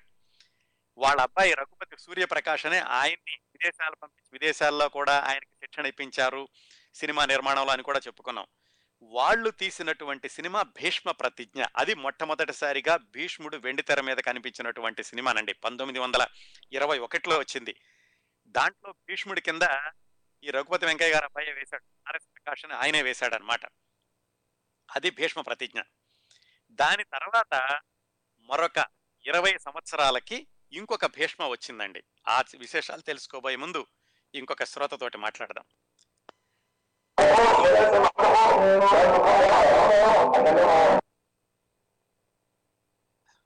కట్ అయిపోయినట్టుందండి. కొంచెం సాంకేతికంగా ఇబ్బందులు ఎదురవుతున్నాయి. మళ్ళీ ఫోన్ చేయించండి. రెండో భీష్మ ఎప్పుడు వచ్చిందంటే అది పుట్టి సినిమా. టాకీ భీష్మ మొట్టమొదటిసారిగా పంతొమ్మిది వందల నలభై ఐదులో వచ్చింది. ఆ సినిమా గురించి మనం ప్రత్యేకంగా మాట్లాడుకోలేదు కానీ ఆ సినిమా వెనకాల ఉన్నటువంటి వ్యక్తుల గురించి మనం రెండు మూడు సందర్భాల్లో ప్రస్తావించుకోవడం జరిగింది. వాళ్ళు ఎవరంటే మీర్జాపురం రాజా గారు. ఎన్టీ రామారావు గారి మొట్టమొదటి సినిమా మన దేశం నిర్మాత మీర్జాపురం రాజా గారు కృష్ణవేణి గారు అనుకున్నాను చూడండి. ఆ మీర్జాపురం రాజా గారు పంతొమ్మిది వందల నలభై ఐదులో అంటే ఎన్టీ రామారావు గారు ఇంకా సినిమాల్లోకి వెళ్ళక ముందు ఆయన చేశారు ఆ భీష్మలో భీష్ముడి వేషం వేసింది ఎవరంటే జంధ్యాల గౌరీనాథ శాస్త్రి గారని విజయవాడ. ఆయనే కేవీ రెడ్డి గారి భక్తపోతనలో శ్రీనాథుడు కూడా వేశాడు. ఆయన భీష్ముడిగా నటించాడు పంతొమ్మిది వందల నలభై ఐదులో. ఆ సినిమాకి మీర్జాపురం రాజా గారు తీసిన భీష్మ సినిమాకి ప్రొడక్షన్లో పనిచేశారు బిఎస్ సుబ్బారావు గారు బిఎస్ సుబ్బారావు గారు అంటే మళ్ళీ ఎన్టీ రామారావు గారికి మొట్టమొదటిసారిగా హీరోగా వేషం ఇచ్చినటువంటి నిర్మాత దర్శకుడు పల్లెటూరు పిల్ల సినిమాలో ఆ బిఎస్ సుబ్బారావు గారు ఎందుకు ఇదంతా చెప్పాను అంటే అసలు ఎన్టీ రామారావు గారి భీష్మకి పునాది ఏమిటి అనే విషయం చెప్పడం కోసమని ఈ రెండు చిత్రాలని ప్రస్తావించడం జరిగింది. పంతొమ్మిది వందల ఇరవై ఒకటిలో వచ్చిన భీష్మ ప్రతిజ్ఞ నలభై ఐదులో వచ్చిన భీష్మ. దీని తర్వాత ఇప్పుడు మన భీష్మ సినిమాకి వద్దాం. బిఏ సుబ్బారావు గారు ఎన్టీ రామారావు గారిని మొట్టమొదటిసారిగా హీరోగా పల్లెటూరు పిల్ల సినిమాతోటి హీరోగా నిలబెట్టారు ప్రవేశపెట్టారు నిలబెట్టారు ఒకే సినిమా జరిగింది. ఆయన తర్వాత రాజు పేద అని ఒక సినిమా తీశారండి. ఆ సినిమాలో ఎన్టీ రామారావు గారిని అంతా నల్లగా చేసేసి డీ గ్లామరైజ్ రోల్లో చూపించారు. అయినప్పటికీ ప్రేక్షకులు ఎన్టీ రామారావు గారు ఏ పాత్ర ధరించినా ప్రేక్షకులు కానీ అభిమానులు కానీ ఆయనలో నటనని చూశారు కానీ ఇప్పటి హీరో అభిమానుల్లాగా మా హీరో ఇలాగే ఉండాలి మా హీరోకి ఒక ఇంట్రడక్షన్ ఫైట్ ఉండాలి మా హీరోకి ఒక నాలుగు పాటలు ఉండాలి ఇలా ఎప్పుడూ ఆలోచించలేదు. ఆ రోజుల్లో ఎన్టీఆర్ అభిమానులు కూడా ఎన్టీ రామారావు గారి నటన చూశారు. ఆయన ఏ పాత్రలో ధరి ఆయన ఏ పాత్రలో ఒదిగిపోయినప్పటికీ ఆ పాత్రలో ఒదిగిపోయినటువంటి వైనాన్ని వాళ్ళందరూ కూడా అభినందించగలిగారు ఆనందించగలిగారు స్వీకరించగలిగారు. అందుకనే ఆయన హీరోగా ప్రముఖ పాత్రలు ధరిస్తున్నప్పటికీ భీష్మ సినిమాలో ఆయన నటించడానికి ఏమాత్రం వెనకాడలేదు. అంతకు ముందే రాజు పేద సినిమాలో ఆయన డిగ్లామరైజ్ చూపించినప్పటికీ ప్రజలందరూ కూడా ఆమోదించారు. దాన్ని చూశారు. ఎన్టీ రామారావు గారు ఈ వేషంలో కూడా చాలా బాగా చేశారు అని అభినందించారు. అందుకని ఆయన బిఎస్ సుబ్బారావు గారు భీష్మ సినిమా తీద్దాం అనుకున్నప్పుడు మళ్ళీ ఎన్టీ రామారావు గారి దగ్గరికి వెళ్ళారు. ఎన్టీ రామారావు గారి దగ్గరికి వెళ్ళి ఇలాగ వృద్ధుడి పాత్ర వేయాలంటే ఏమాత్రం ఏ మాత్రం ఆయన వెనక ఏం పర్వాలేదు. భీష్ముడి పాత్ర నటించడం నిజంగా నాకు సవాల్ లాంటిది. చేస్తానని అనుకున్నారు అంతకు ముందే ఆయన భూ కైలాసంలో రావణుడు వేశారు సీతారామ కళ్యాణంలో రావణుడు వేశారు. దాని తర్వాత వచ్చినటువంటి భీష్మ భీష్ముడి పాత్ర వేయడానికి ఆమె ఏమాత్రం వెనకాడకుండా పూర్తి స్థాయి వృద్ధ పాత్ర ధరించడానికి ఆయన ఒప్పుకున్నారు. ఆ విధంగా భీష్మ చిత్రం బిఏ సుబ్బారావు గారి నిర్మాత దర్శకత్వంలో ఎన్టీ రామారావు గారు భీష్ముడిగా ఆ సినిమా మొదలైంది. దీంట్లో ఇంకో విశేషం ఉందండి. శ్రీకృష్ణుడిగా ఈ సినిమాలో ఎవరు వెయ్యాలి? ఈయన భీష్ముడిగా వేసినప్పుడు అక్కినే నాగేశ్వరరావు గారు అనుకున్నారు. అక్కినే నాగేశ్వరరావు గారు ఆయన కూడా ఒప్పుకున్నారు. ఆయన కాల్ షీట్స్ కూడా ఇచ్చారు. అయితే కథ తయారు చేయడంలో ఏమైందంటే కథ మార్చుకుంటూ వెళ్ళినప్పుడు శ్రీకృష్ణుడి పరిధి చాలా పెరిగింది. ముందులో శ్రీకృష్ణుడు కొంచెం సేపు మాత్రమే అనుకుని అక్కినే నాగేశ్వరరావు గారిని అనుకున్నారు. ఈ పాత్ర పరిధి పెరిగేసరికి అక్కినే నాగేశ్వరరావు గారి కాల్ షీట్స్ సరిపోలేదు. ఈ సినిమా అయిపోయేంత వరకు కూడా ఈ సినిమాలో నటించడానికి అక్కిన నాగేశ్వరరావు గారికి తగినంత వ్యవధి లేదు. అప్పుడు ఇంకొకరిని ఎవరినైనా పెట్టుకోవాలి. ఎవరు అనుకున్నప్పుడు అప్పుడే పైకి వస్తున్నాడు శోభన్ బాబు. ఆయన్ని శ్రీకృష్ణుడు అని ఆయనకి గెటప్ వేసే స్కిల్స్ కూడా తీశారు కానీ ఎందుకో నిర్మాతకి దర్శకుడు బిఎస్ సుబ్బారావు గారికి నచ్చలేదేమో ఆయన కూడా డ్రాప్ అయిపోయారు. అప్పుడు ఎవరు అనుకుంటున్నప్పుడు ఎన్టీ రామారావు గారే సలహా ఇచ్చారు. ఎవరంటే హర్నాథ్ అని. హర్నాథ్ని సీతారామ కళ్యాణంలో శ్రీరాముడిగా వేయించారు ఆయనే. అందుకని ఆయనే రికమెండ్ చేసి దీంట్లో హర్నాథ్ తోటి శ్రీకృష్ణుడి వేషం వేయించారు. అలాగే ఈ సినిమాలో దుర్యోధనుడిగా ఆయన చిత్రరంగ ప్రవేశం చేశారు ధూళిపాట ఆయన మొదటి సినిమా. ఇంకా ఈ సినిమాలో నారదుడిగా వేసింది రేలంగి ఆయన అంతకుముందు చెంచులక్ష సినిమాలో హాస్యనటుడిగా వేశారు. దాంట్లో దీంతో ఆయనతోటి నారదుడి పాత్ర పోషించారు. ఈ విధంగా భీష్మ చిత్రంలో ఎన్టీ రామారావు గారు భీష్ముడైనప్పటికీ ఆయనకి చక్కగా సమతుల్యం చేయడానికి బ్యాలెన్స్ చేయడానికి మిగతా నటుల్ని కూడా ఎన్నుకోవడం ఈ సినిమా దాదాపుగా ఏడాదిన్నర పాటు నిర్మించారండి ఈ సినిమాని. అది ఆ రోజుల్లో ఏంటంటే చైనా యుద్ధం జరుగుతుంది. జరుగుతున్నప్పుడు ఈ ముడి ఫిలింని విదేశాల నుంచి దిగుమతి చేసుకోవాలి. అందుకని ఈ దిగుమతి సుంకం వీటి మీద ఆంక్షలు ఉండడంతో పద్నాలుగు వేల అడుగులు మించి ఉండకూడదు అని ఒక రూల్ ఉండడంతో ఏమైందంటే ఈ సినిమా ముందు చాలా ఎక్కువ తీసినప్పటికీ దాన్ని అంతటిని కట్ వచ్చి పద్నాలుగు వేల అడుగులు లోపు చేయడానికి సమయం పట్టింది. అందుకని చిట్ట చివరికి ఈ సినిమా ఎప్పుడు విడుదలైందంటే పంతొమ్మిది వందల అరవై రెండు ఏప్రిల్ ఈ సినిమా విడుదలైందండి. భీష్మ సినిమా. ఏప్రిల్ పంతొమ్మిదో తారీఖున విడుదలైంది భీష్మ సినిమా. అది ఘన విజయం సాధించడమే కాకుండా ఎన్టీ రామారావు గారిని కూడా అందరూ అభినందించారు. ఆయన ధైర్యంగా భీష్ముడి పాత్ర ధరించడం భీష్ముడి పాత్ర కూడా ఒక విధమైనటువంటి ప్రేక్షకుల్లో అత్యధికమైనటువంటి గుర్తింపు తీసుకురావడం అది దాంట్లో ఉన్నటువంటి వ్యక్తిత్వాన్ని పూరి పరిపూర్ణంగా తెలుగు ప్రేక్షకులకు అందించడం జరిగింది ఈ భీష్మ చిత్రం ద్వారా. భీష్మ సినిమా అయిపోయింది. మళ్ళీ రామారావు గారు మామూలుగానే హీరోగా వేషాలు వేస్తున్నారు. ఇంతకుముందు చెప్పుకున్నట్టుగా మనం సాంఘికం జానపదం పౌరాణికం మూడింటిలోనూ ఆయన వేషాలు వేస్తూ వస్తున్నారు. ఇలా కెరీర్ కొనసాగుతూ ఉండగా పంతొమ్మిది వందల డెబ్బై రెండు వచ్చిందండి. అప్పటికి ఎన్టీ రామారావు గారు దాదాపుగా హీరో వేషాలు వేస్తున్నప్పటికీ కొంచెం మధ్య వయస్కుడి పాత్రలు కూడా వేస్తూ వస్తున్నారు. ఆ సమయంలో వచ్చింది ఈ బడిపంతులు సినిమా. అసలు ఈ బడిపంతులు సినిమాలో ఎన్టీ రామారావు గారు వేషం వేయే వేసేటటువంటి సందర్భం ఎలా వచ్చింది? నిజానికి ఆ సినిమాలో ముందుగా ఆ పాత్రని ఎస్వి రంగారావు గారు కానీ గుమ్మడి గారు కానీ అనుకున్నారు. మరి ఎన్టీ రామారావు గారు ఆ సినిమాలోకి ఎలా వచ్చారంటే అది తెలుసుకోబోయే ముందు అసలు ఈ బడిపంతులు కథ ఏమిటి? అసలు బడిపంతులు నిర్మాణం ఎలా మొదలైంది అనే విషయాలు చూద్దాం. కథ అందరికీ తెలిసే ఉంటుంది కదా బడిపంతుల కథ. ఇప్పటికీ కూడా దాన్ని ఇంగ్లీష్లో చెప్పుకోవాలంటే ఎవర్ గ్రీన్ స్టోరీ అండి. తల్లిదండ్రుల్ని నిర్లక్ష్యం చేసేటటువంటి కొడుకులు తల్లిదండ్రులు పడేటటువంటి ఇబ్బందులు వృద్ధాప్యంలో అమ్మనొకళ్ళు నాన్నొకళ్ళు పంచుకుని చెరొకళ్ళు ఇంటి దగ్గర ఉండడం వృద్ధాప్యంలో వాళ్ళిద్దరు జీవిడిగా ఉన్నప్పుడు వాళ్ళు పడేటటువంటి మానసిక సంఘర్షణ వీటి చుట్టూతా తిరుగుతుంది ఈ కథ. ఈ బడిపంతుల కథకి మూలం ఏమిటంటే ఒక మరాఠీ నవలండి. ఆ మరాఠీ నవలను తీసుకుని ముందుగా ఏం చేశారంటే కన్నడంలో ఒక సినిమా తీశారు. పంతొమ్మిది వందల యాభై ఆరులో బడిపంతులు అని దాంట్లో వచ్చింది కన్నడం. ఆ సినిమాని తెలుగులో కూడా డబ్బింగ్ చేశారు. ఇదే కథ. పంతొమ్మిది వందల యాభై ఆరులో వచ్చింది. అంటే మనం మాట్లాడుకునే బడిపంతులు పంతొమ్మిది వందల డెబ్బై రెండు అంటే పదహారు సంవత్సరాల ముందు వచ్చినట్టు వచ్చినటువంటి సినిమా కన్నడంలో వచ్చిన పడిపంతులు తెలుగులో కూడా మాదిరిగా ఆడింది ఆ సినిమా. దాన్ని కన్నడంలో తీసింది బిఆర్ పంతులు అని ఇంతకుముందు కర్ణ సినిమా అనుకున్నాను చూడండి ఆయనే అని తీశారు. అది మలయాళంలో పుట్టన్న కడగలని ఆయన ఈ సినిమాని మలయాళంలో తీశారు.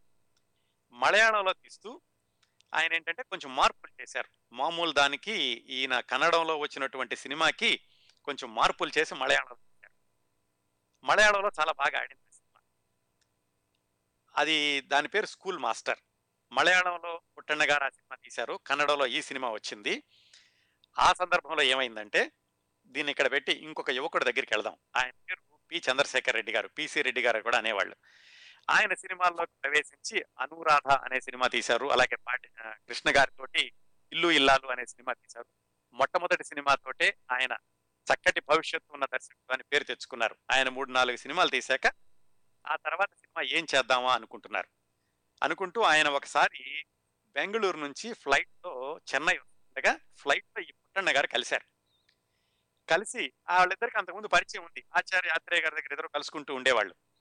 అప్పుడు ఆయన పుట్టన్న గారు అడిగారు చంద్రశేఖర్ రెడ్డి గారు ఏమయ్యా ఏం చేస్తున్నావు? రెండు మూడు సినిమాలు అయిపోయినాయిగా మంచి సినిమాలు ఏమైనా వస్తున్నాయా అంటే ఆయన చెప్పారు నేను ఎన్టీ రామారావు గారిని కలిశానండి ఆయన మంచి కథ తీసుకురా నేను నీకు డేట్స్ ఇస్తానన్నారు కథ కోసం చూస్తున్నాను అని చెప్పారు. ఎవరు? చంద్రశేఖర్ రెడ్డి గారు. అప్పుడు పుట్టండ గారు ఏం చెప్పారంటే నా దగ్గర ఒక మలయాళంలో మంచి హిట్ అయిన కథ ఉంది ఈ కథను ఎన్టీ రామారావు గారిని కనుక ఒప్పించగలిగితే నీ జాతకం మారిపోతుంది అన్నట్టుగా చెప్పారు ఆయన. సరే కథ ఏమిటి అంటే ఆయన ఫ్లైట్లోనే కథ అంతా చెప్పారు. చెప్తే ఇదేమిటి? ఈ కథ ఎన్టీ రామారావు గారికి ఎలాగా సరిపోతుంది? ఇది వృద్ధ పాత్ర. పైగా కొడుకులు మనవడు మనవరాళ్ళు వీళ్ళందరూ ఉండడం వాళ్ళు పూర్తి స్థాయి వృద్ధ పాత్ర. ఇది మామూలుగా మొదలై తర్వాత వాళ్ళు అవ్వడం కాదు. ఇది ఎన్టీ రామారావు గారు ఎలా ఉంటారు ఇది ఒప్పుకోరండి. దీని బదులు ఏదైనా రొమాంటిక్ లవ్ స్టోరీ ఉంటే చెప్పండి అని అడిగారు పుట్టಣ್ణ గారిని. అంటే ఆయన ఏం చెప్పారంటే లేదండి మీరు ప్రయత్నం చేయండి. నిజమే ఇది గుమ్మడి గారు కానీ ఎస్వి రంగారావు గారు కానీ చేయాల్సి అందుకే ఇది ఎన్టీ రామారావు గారు చేస్తే ఇది ఈ సినిమా చాలా విజయవంతం అవుతుంది విభిన్నంగా ఉంటుంది. మీరు ఏమైనా సరే ఎన్టీ రామారావు గారిని కనుక ఒప్పించగలిగితే ఇది చాలా అత్య అత్యంత విజయవంతమైన చిత్రం అవుతుందని పొట్టన్న గారు పి. చంద్రశేఖర్ రెడ్డి గారిని ఒప్పించడం జరిగింది. చంద్రశేఖర్ రెడ్డి గారికి అయితే సరే ప్రయత్నిద్దాం అనుకున్నారు కానీ ఆయనకు పూర్తిగా ధైర్యం చాలలేదు. ఏమవుతుందో ఎన్టీ రామారావు గారు ఒప్పుకుంటారా లేదా ఎప్పుడో భీష్మలో నటించారు అని మొత్తానికి ఆయన కొంచెం సందేహాస్పదంగానే ఎన్టీ రామారావు గారి దగ్గరికి వెళ్ళారు. కథ చెప్పాలి.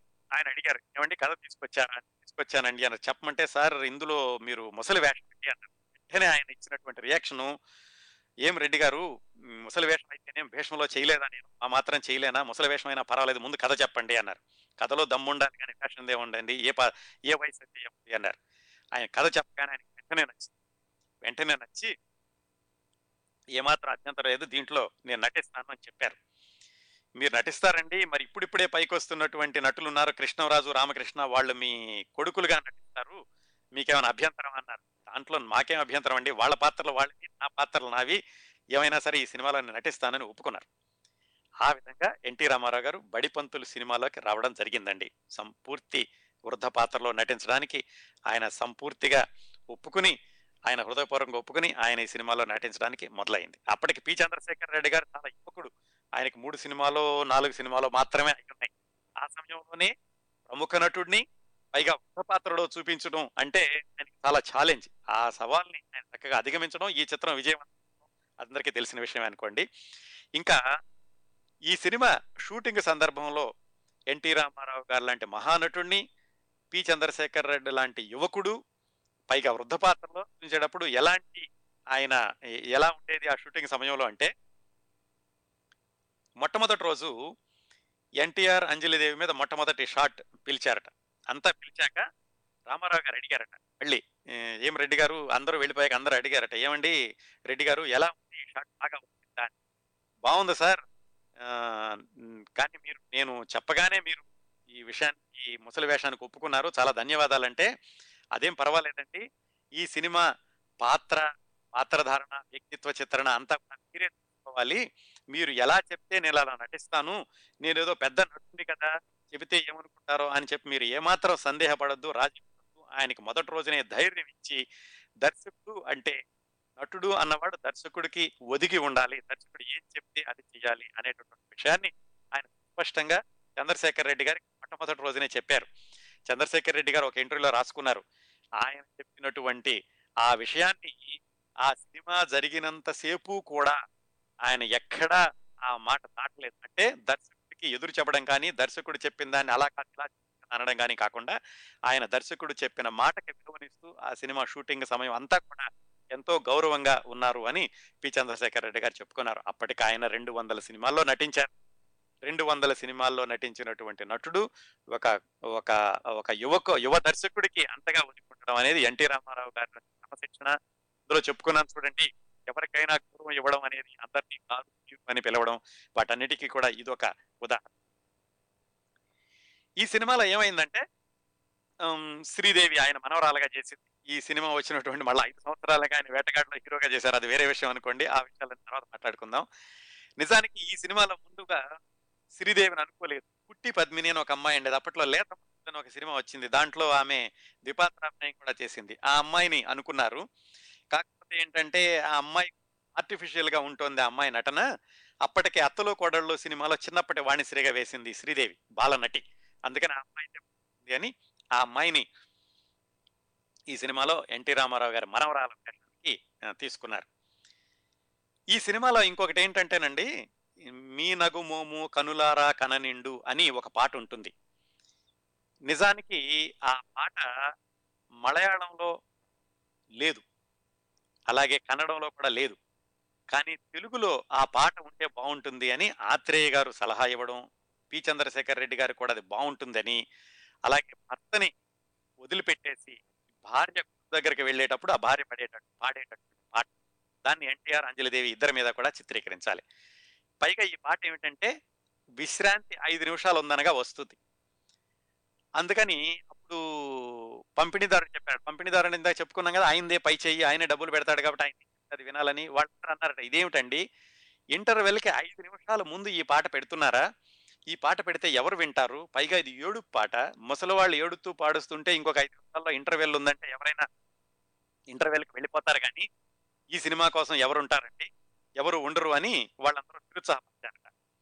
కాకపోతే ఆత్రేయ గారికి పిసి రెడ్డి గారికి మాత్రం ఈ పా ఈ పాట ఏమైనా సరే ఉండాలి. ఈ పాత్ర ఎట్టి ఈ పాట ఎట్టి పరిస్థితుల్లోనూ కూడా అది ప్రేక్షకులు బాగానే దాన్ని తీసుకుంటారు అని వాళ్ళకి గట్టి నమ్మకం ఉంది.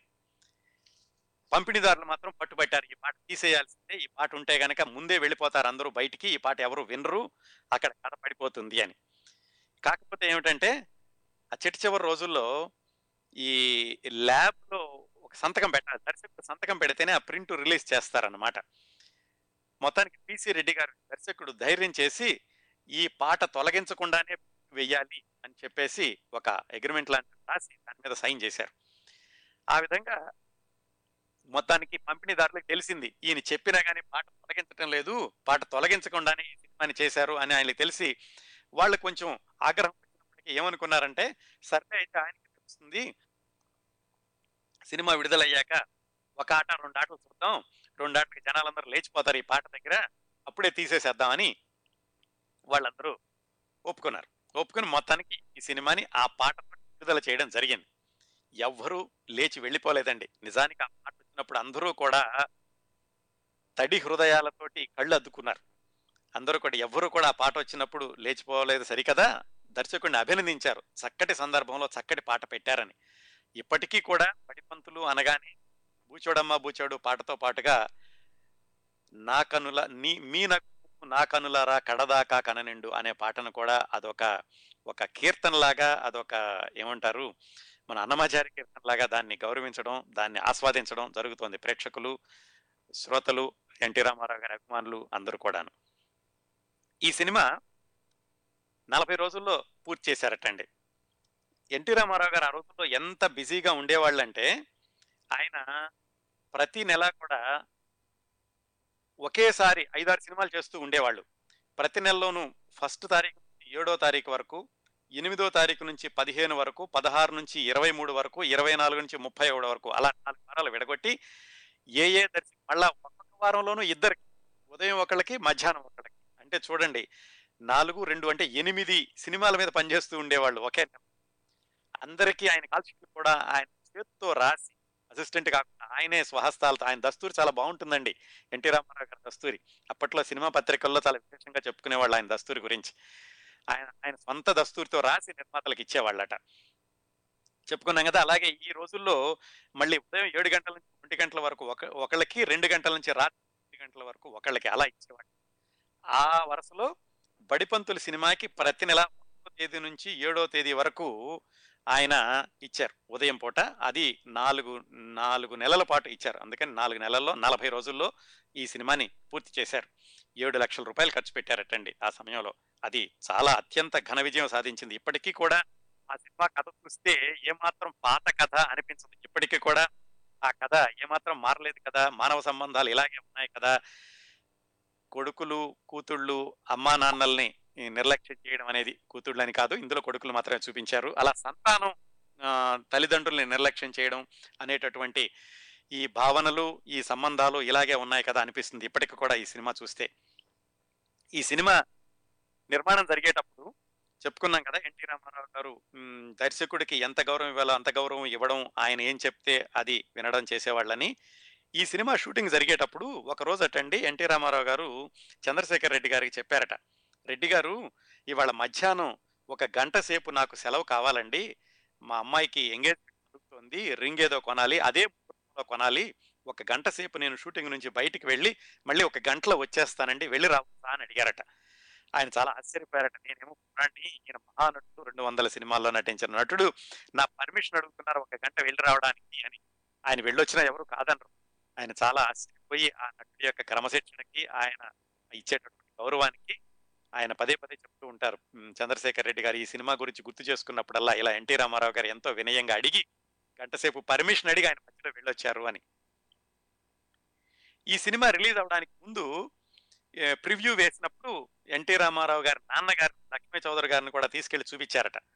సినిమా అంతా పూర్తయ్యాక ఆయన అడిగారట ఎన్టీ రామారావు గారి నాన్నగారు ఏంటి ఈ సినిమా నువ్వేనా డైరెక్ట్ చేసింది? అని. అంటే రామారావు గారి దర్శకత్వం చేశారేమో లేదు నాన్నగారు ఈయన వీరు దర్శకత్వం చేశారు ఈయన దర్శకుడు అని పిసి రెడ్డి గారిని పరిచయం చేశారట. ఎన్టీ రామారావు గారు నాన్నగారు ఆశ్చర్యపడట ఇంత చిన్న కుర్రాడా? ఇంత బలమైనటువంటి సెంటిమెంటుల్ని దర్శకత్వం చేయగలి చేసింది ఈ కుర్రాడా? అని వాళ్ళ నాన్నగారు కూడా ఎంతో మెచ్చుకున్నారట. అవండి బడిపంతుల చిత్ర విశేషాలు. ఈ రెండిటి యొక్క భీష్మ బడిపంతులు యాదృచ్ఛికంగా జరిగింది ఏంటంటే రెండు సినిమాల యొక్క పేర్లు కూడా బాగుండటంతో మొదలవుతుంది. అలాగే రెండు సినిమాల మధ్య వ్యవధి సరిగ్గా పది సంవత్సరాలు. పంతొమ్మిది వందల అరవై రెండులో భీష్మ వస్తే పంతొమ్మిది వందల డెబ్బై రెండులో బడిపంతులు వచ్చింది. ఎన్టీ రామారావు గారి నటన ప్రతి సినిమాలోనూ పరాకాష్ఠఉంది ముఖ్యంగా ఈ వృద్ధ పాత్రలో నటించినప్పుడు ఆయన ఒక సీన్ ఉంటుందండి. మళ్ళీ ఎప్పుడైనా మీరు ఆ సినిమా చూసినప్పుడు మీరు ఎలాంటి భావోద్వేగాలకు లో లోనవుతారో గమనించుకోండి. అంజలిదేవి లెటర్ రాస్తుంది. ఇతను వేరే కొడుకు దగ్గర ఉన్నప్పుడు ఆ ఉత్తరం గబగబా చదవాలని చెప్పేసేసి చూస్తుంటే కళ్ళజోడు కింద పడి పగిలిపోతుంది. ఆ పగిలిన అర్థంలో నుంచి ఎన్టీ రామారావు గారు ఆ ఉత్తరం చదివేటప్పుడు ఆయన మొహంలో పలికినటువంటి భావాలను ఒక్కసారి గమనించండి. ఎన్టీఆర్ మహానటుడు ఎందుకయ్యారో మనం ఇవ్వదలుచుకున్న వేల వేల ఉదాహరణల్లో అదొక ఉదాహరణగా మిగిలిపోతుంది. అవండి వృద్ధ పాత్రలో ఎన్టీఆర్ ఆ కోణంలో ఎన్టీ రామారావు గారి యొక్క చిత్ర విశేషాలు. మరి మనకి ఇంకొక పది నిమిషాలు మాత్రమే సమయం ఉంది. అందుకని ఎక్కువ అంశాన్ని తీసుకుంటే దాన్ని సరిగా న్యాయం చేకూర్చలేకపోవచ్చు ఆ అంశానికి. తర్వాత నేను అనుకున్న అంశం ఏమిటంటే జానపద చిత్రాల్లో ఎన్టీఆర్ జానపద చిత్రాల్లో ఆయన ఎలా ప్రవేశించారు? అది చూసాం మనం ఏది మన పాతాళ భైరవ చిత్రం ద్వారా చూసాము. ఆ తర్వాత ఆయన ఇలా ఎదిగారు? జానపద చిత్రాల్లో ఆయన సృష్టించినటువంటి రికార్డ్. అది తర్వాత నేను అనుకున్న వంశం అది ఎలాగో పది నిమిషాల్లో పూర్తి కాదు కాబట్టి వచ్చే వారం దాన్ని మొదలు పెడదాం